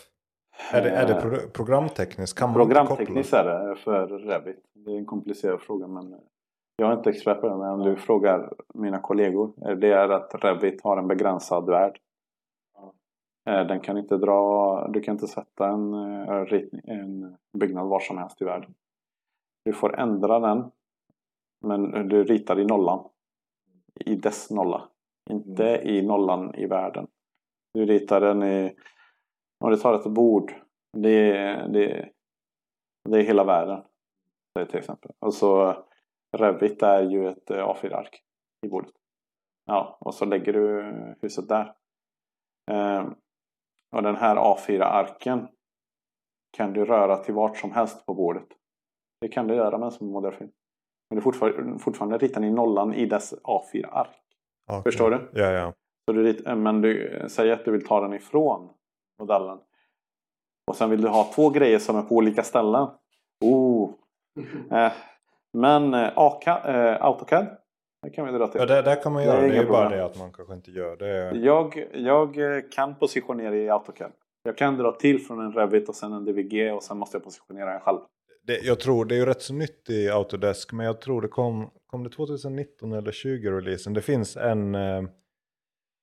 det är något verktyg, alltså Building Site Import tror jag det heter om jag minns rätt. Alltså, men du har en gemensam koordinatpunkt du kan få mellan Revit och Civil 3 då åtminstone. Jaså? Man, ja just det, men det är annorlunda de två programmen. Det funkar bättre än Revit. Ja, men det är mellan Civil och Revit så går det att ha en gemensam projekt. Men det är som sagt bara typ 1 eller 2 år som det har funnits. Men det finns ett sånt verktyg. Men det var bara intressant att höra den förklaringen. För jag tror det är en sån fråga många undrar. Men jag skulle säga att det är en brist på kunskap också. Jag tror alltså inomhusdisciplinen vet inte vad SVRF är. Du frågar, kan jag få det i SVRF? De bara, vad är SVRF? Ja, och det är ju det. Men får du det från A? Vet du det? Har de det? Kunskapen och veta vad det är? Ja, vet ingenting om koordinater. De ritar ju millimeter och i nollan. Det är helt annorlunda. Ja, jag vet.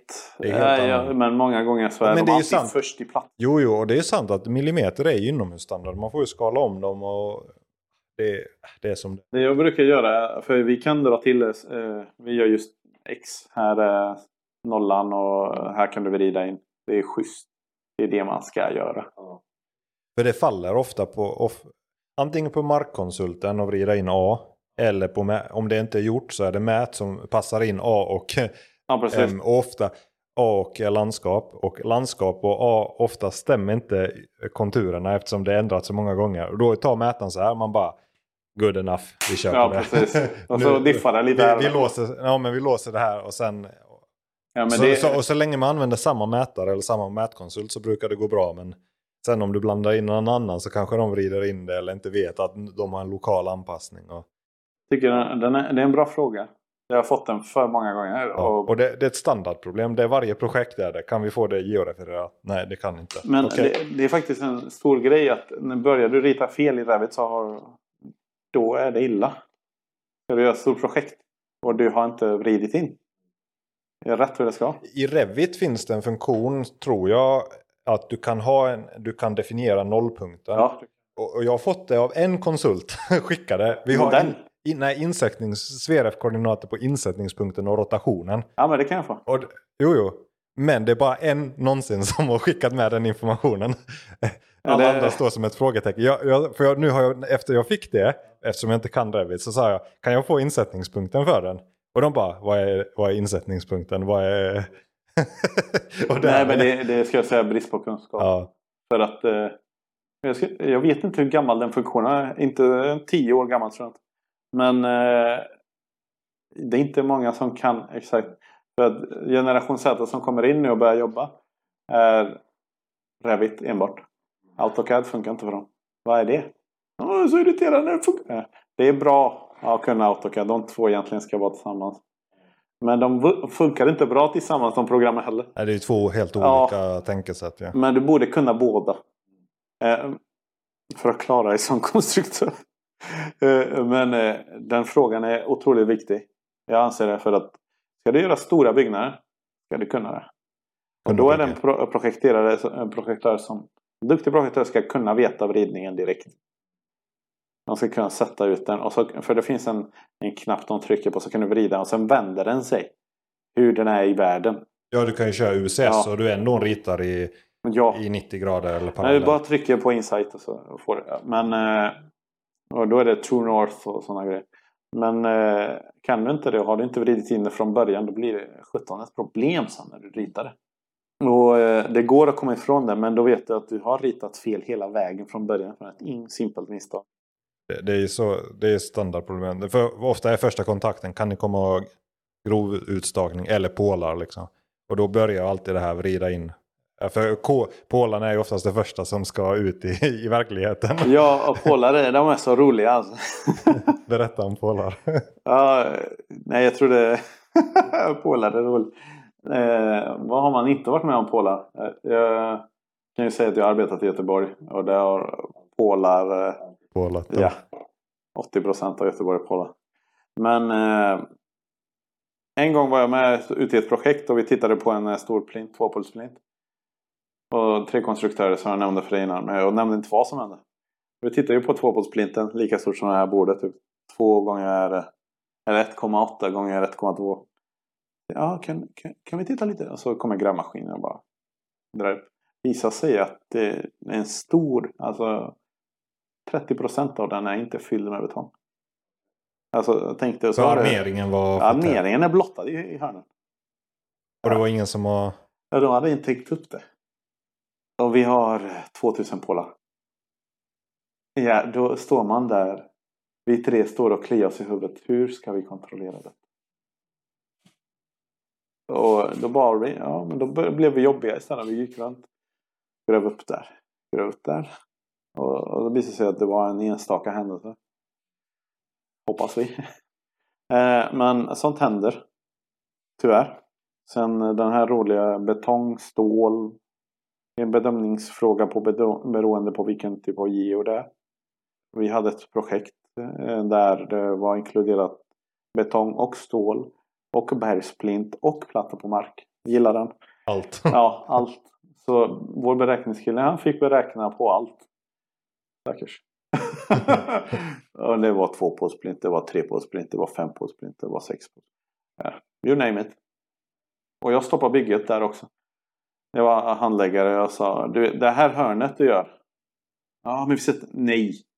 Du gör ingenting, sa jag till entreprenören. För att vi behöver veta exakta position här. Och om den går. Vi har en slänt. Och som det ser ut så vet vi inte ens vart berget är. För det är ett dåligt geo vi har fått. Så vi provar oss fram här nu. Vi väntar tills grävaren har tagit här och så vet vi vart det är. Och det tror jag tog en dag. Det var tur för oss. Men ja, man ska stå på sig. Miljonbyggen, du ska stå på det för att den tog ju ofantligt mycket last. Och det erfarna kan göra. Jag kunde göra det och uppdragsledaren också. Det blir press. Ja, men jag var säker på min sak. Och det var ett roligt bygge. Först när vi skulle räkna på den här kantbalken. Han drog till med lite uppdragsledare med lite gamla kunskaper så vi visste hur kantbalken skulle vara. Sen efter det så räknade vi på betong. Och sen så kom det en bergsplint i ett hörn. Typ 4 stycken. Ja, jättemysigt. För där kom berget upp. Det var som vågor berg. Ja. Och sen så, ja men vi kör lite stålpålar. För här är det, vi kan inte få in 12 meters betongpålar. Alltså, vi kör när det är för grund så måste det vara stål. Ja. Så då borrade vi in istället till stål. Så jag vet inte hur många pålar det blev totalt. Men det var spännande för att vi visste inte det ena från det andra. Och på toppen av det hela. Vi ska montera tornet som monterar prefab. Ja. Det som händer då är att... Jag vet inte om det är dålig planering eller vad som sker. Tornet, det är kranen. Alltså kranplattan typ. Ja, och då kommer det mobilkran som ska montera det här. Är det så att det är pålar i vägen så kan inte mobilkranen komma med sina larvfötter heller. Det är för tajt. Så då var vi tvungna att anpassa våra pålar så att de var lite mer spridda. Ja, så att man faktiskt kan bygga. Få plats, ja. Och sen kan de läggas in. Ja, det var en komplex i sig, men vi gjorde det. Det är konstigheter. Sen så, mitt av hela stället så ska de montera det här stora tornet som monterar hela byggnaden. Det var 4 hus i ett. En torn och sen 3 stycken andra bostäder som är sammankopplade. Och då var det en tidsfråga att de hade inte sett på schemat tror jag. Eller så hade någon hade missat det. Det var antingen ledningen eller prefab. Kommunikationen hade inte gått fram. Mobilkranen kommer senare. För prefab är alltid lite senare. De säger ett datum och så kommer de senare. Kommer senare och montera. Då är plattan på plats. Plattan klarar inte 60 ton. Det är punktlast. I punktlast. Ja, så du kan inte komma med mobilkranen på plattan och ställa för punktlasten. Så vi står där med en sån fet last. Jag vet inte vilken mobilkran det är. De säger ju inte det. Får ringa runt. Panik över hela lägret.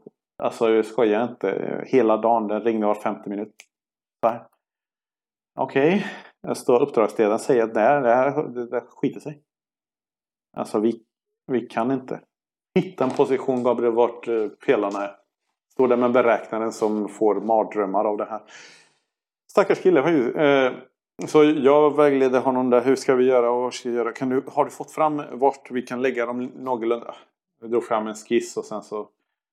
Ja, men fördelning av de här. Vi kan sätta balkar. Jag tror jag har fått tag i några balkar som kan fördela all last från larvfötterna. Och sen de här extra fötterna som kommer ut för att positionera. För det är den som lyfter upp. Typ. Där kommer punkten. Okej, men vi måste tänka. Om han är längst ut, vilket kommer att hända? Vilken position blir det som blir mest belastad? Och där blev det 60. Klarar vi det? Nej, vi gör inte det. Inte med den där plattan. Men hur mycket spricker den? Så det var pest eller kolera. Ja, den gör ju det. Så här mycket. Ja, jag tror det tog 3 dagar. Människor var på Gotia Towers och sov över. Och det är pengar. Och han projektledaren ringer och bara, Har ni löst det? Alltså, jag vet inte om han hade missat eller hur det hade blivit med dem. Men jag och uppdragsledaren, vi pratade och vi sa, då gör så här, meddelade, kontakta alla, verkligen. Till den minsta kranföraren, till högsta hönset, kontakta alla som har med det här att göra. Bekräftade också med beställaren, det kommer bli en extra grej. Vi löste det. Men jag sa, är ni villiga att ta emot en sprucken platta på grund av det här? Jag bryr mig inte vad som har hänt, alltså. Kanske ni har missat det. Men det är det som kommer faktiskt ske. Är ni villiga det? För att det kan bli spruckna delar här. Bara så ni är medvetna. Så undersidan kommer spricka. Därav kommer ni få rost i framtiden. Kanske behöver skära upp och förstärka. Det vet vi inte. Men... Och det här är också garage. Så sker det inte belastningen där, jag har någon tur. Men vi gjorde den bedömningen som var bäst. Och det är det som sker. Och hur hanterar man den kostnaden? Alltså det är som en äta bara, eller hur? Vem? Det är en rolig kostnad för att säga... Av båda synvinkel att... För antagligen har ni som konstruktör ett fastpris på uppdraget. Ja, eller? Från vår sida, det var ett fastpris men sen blev det rullande. Ja, den är ju rolig. För ABK, ja, det kan ju titta, det finns ju bara fast och rörlig.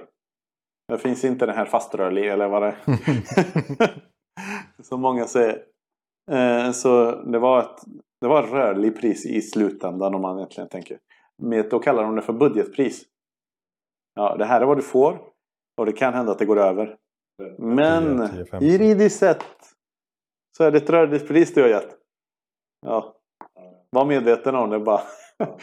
Så ABK är bra kunna. Ger du ett fastpris så skjuter du i foten vissa gånger när det gäller bostaden. Till exempel den här var räknad på 1 miljon. 1,8 tror jag det blev. Så är det nästan dubbla priset. Och det finns ingen möjlighet på fastpris att reglera sen eller? Jo. Nej, men som ett sånt fel, det är ju inte... Då är det ätord bara, som går fram och tillbaka. Men är det rörligt så behöver det tekniskt sett inte äta på det sättet. Du behöver bara meddela. Ja. Du, det blir så här. Men då måste de slutföra sitt arbete. Men det är lite svårare att påvisa. Fast det är lite lättare. Men man måste vara väldigt petig med fast och skriva ner allt.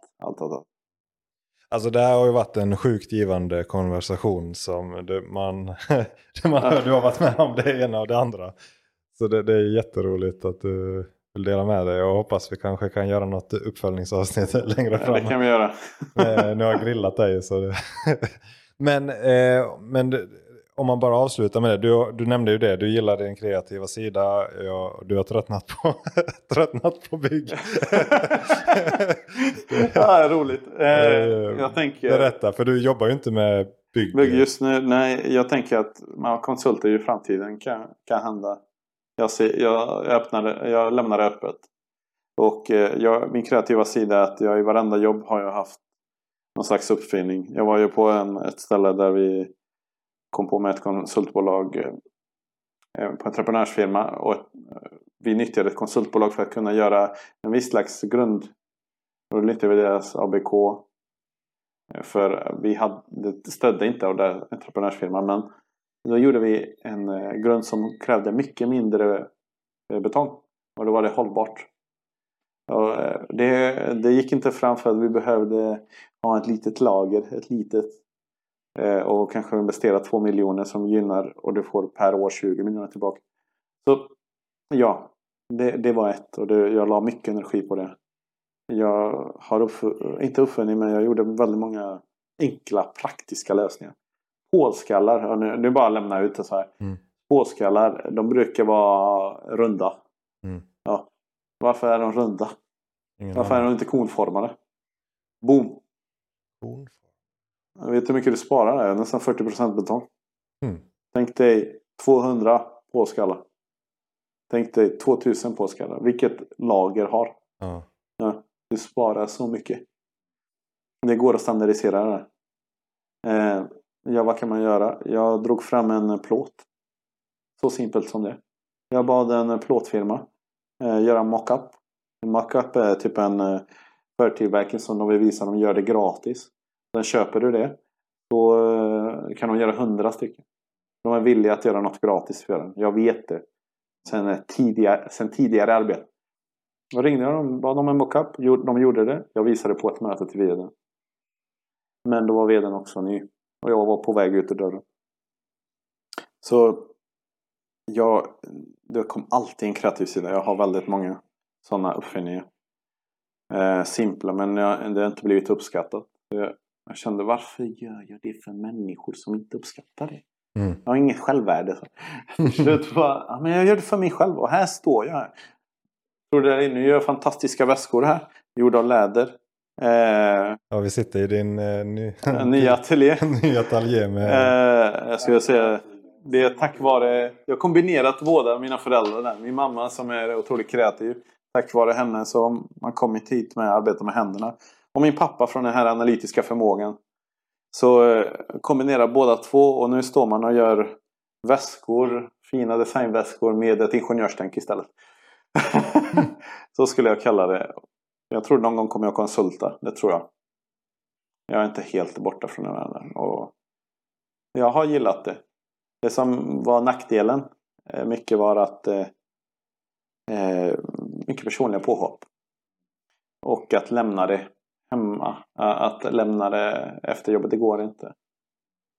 Och kunna distansera sig. Det är bra, och jag lärde mig det mer och mer. Men jag tröttnade på det. Det att lära sig är en grej. Men jag tröttnade på det här påhoppet hela tiden. Jag ville ha något annat. Som inte krävde det. Nu gör jag en produkt som otroligt hög standard på. Där personerna kan inte ge mig en personlig påhopp. Jag vet inte hur det blev, men det bara blev så. Så det är roligt. Men så om någon, du är konsultant nu eller är det någon som... Om det är så att någon skulle vilja ha enstaka timmar, eller kan man höra av sig till dig? Eller? Ja, det är egentligen inga konstigheter. Så man är snickare eller anläggare eller mindre entreprenör. Jag kommer ge ett kontrakt.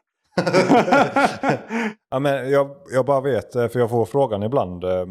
Kanske en konstruktör, och jag har inte tänkt på att du är konstruktör. Det är egentligen utlåtande är bäst. När du sitter där och du vill ha en tredjepartskoll inofficiellt, och vi vet är vi helt ute och cyklar. Ja, det är inget konstigt, det är bara ingen samtal. Gött, så hur får man kontakt med dig på bästa sätt då, om man vill titta på dina väskor och... Ja, just nu min hemsida är ju l'honnete.com. Det stavas L. Jag lägger beskrivning i länken. Precis. Och når ni mig på... du kan lägga en beskrivning där på min mail. Mm. Men du ger kontaktuppgifter. Så lägger jag in det i avsnittsbeskrivningen. Så. Det är inga konstigheter. Grymt. Jättebra. Tack Gabriel för den här tiden och intervjun. Tack så mycket själv. Wow, vilket avsnitt säger jag bara. Alltså det var så mycket intressanta grejer, och tack Gabriel för att du delar med dig så mycket av dina känslor där. Det är inte helt vanligt, särskilt inom den här branschen. Det får bli ett helt uppföljningsavsnitt med Theo om vad vi lärde oss om det här. Men det här är ju sånt innehåll som jag tycker symboliserar vad det breda perspektivet är. Det är brett, det är om allt möjligt. Men jag märker att det är många som tycker om mätning. Jag ser det på avsnitten som handlar om mätning har betydligt fler lyssnare. Närmare 200 lyssnare just nu på mätavsnitten. Men det är färre på de här mer andra ämnena. Och därför har jag beslutat mig för att starta en podd som är riktad bara för mätning. Mätpodden. Och det kommer vara i samarbete med mätsverige.se. Där kommer prata om mätning och det kommer vara intervjuer och med olika mätare, olika branschfigurer, företagare och så vidare. Så det kommer släppas här i slutet på augusti och det kommer vara varannan vecka ett avsnitt och olika segment som handlar om mätning. Så håll koll på det. Det kommer vara en egen podcast helt enkelt. Men det breda perspektivet kommer att fortsätta. Kanske ännu mer oregelbundet än det har varit just nu. Det kommer vara som en hobby där jag hittar intressanta ämnen och tankar och folk som kan dela med sig av det eller saker som jag själv har tänkt på. Men tycker ni det är spretigt och vill ha allting samlat, gå in på min hemsida landskaparen.se så kan ni anmäla er för att få nyhetsbrevet där. Där samlar jag en gång i månaden allting jag har skapat. Ni får tillgång till min kunskapsbas som jag håller på att bygga upp där jag skriver allting mätnings- och anläggnings- och utomhusrelaterat, alltså samhällsbyggnad på skruv- och mutternivå. Det är mina personliga anteckningar, ni får tillgång till dem, titta där och så får ni ett nyhetsbrev en gång i månaden där jag skriver allt det intressantaste jag har sett och tänkt på sista månaden och skapat. Så tack för att ni tog er tid att lyssna. Jag hoppas ni kan dela med er av det till någon som ni tror skulle tycka om det här och vi hörs nästa gång.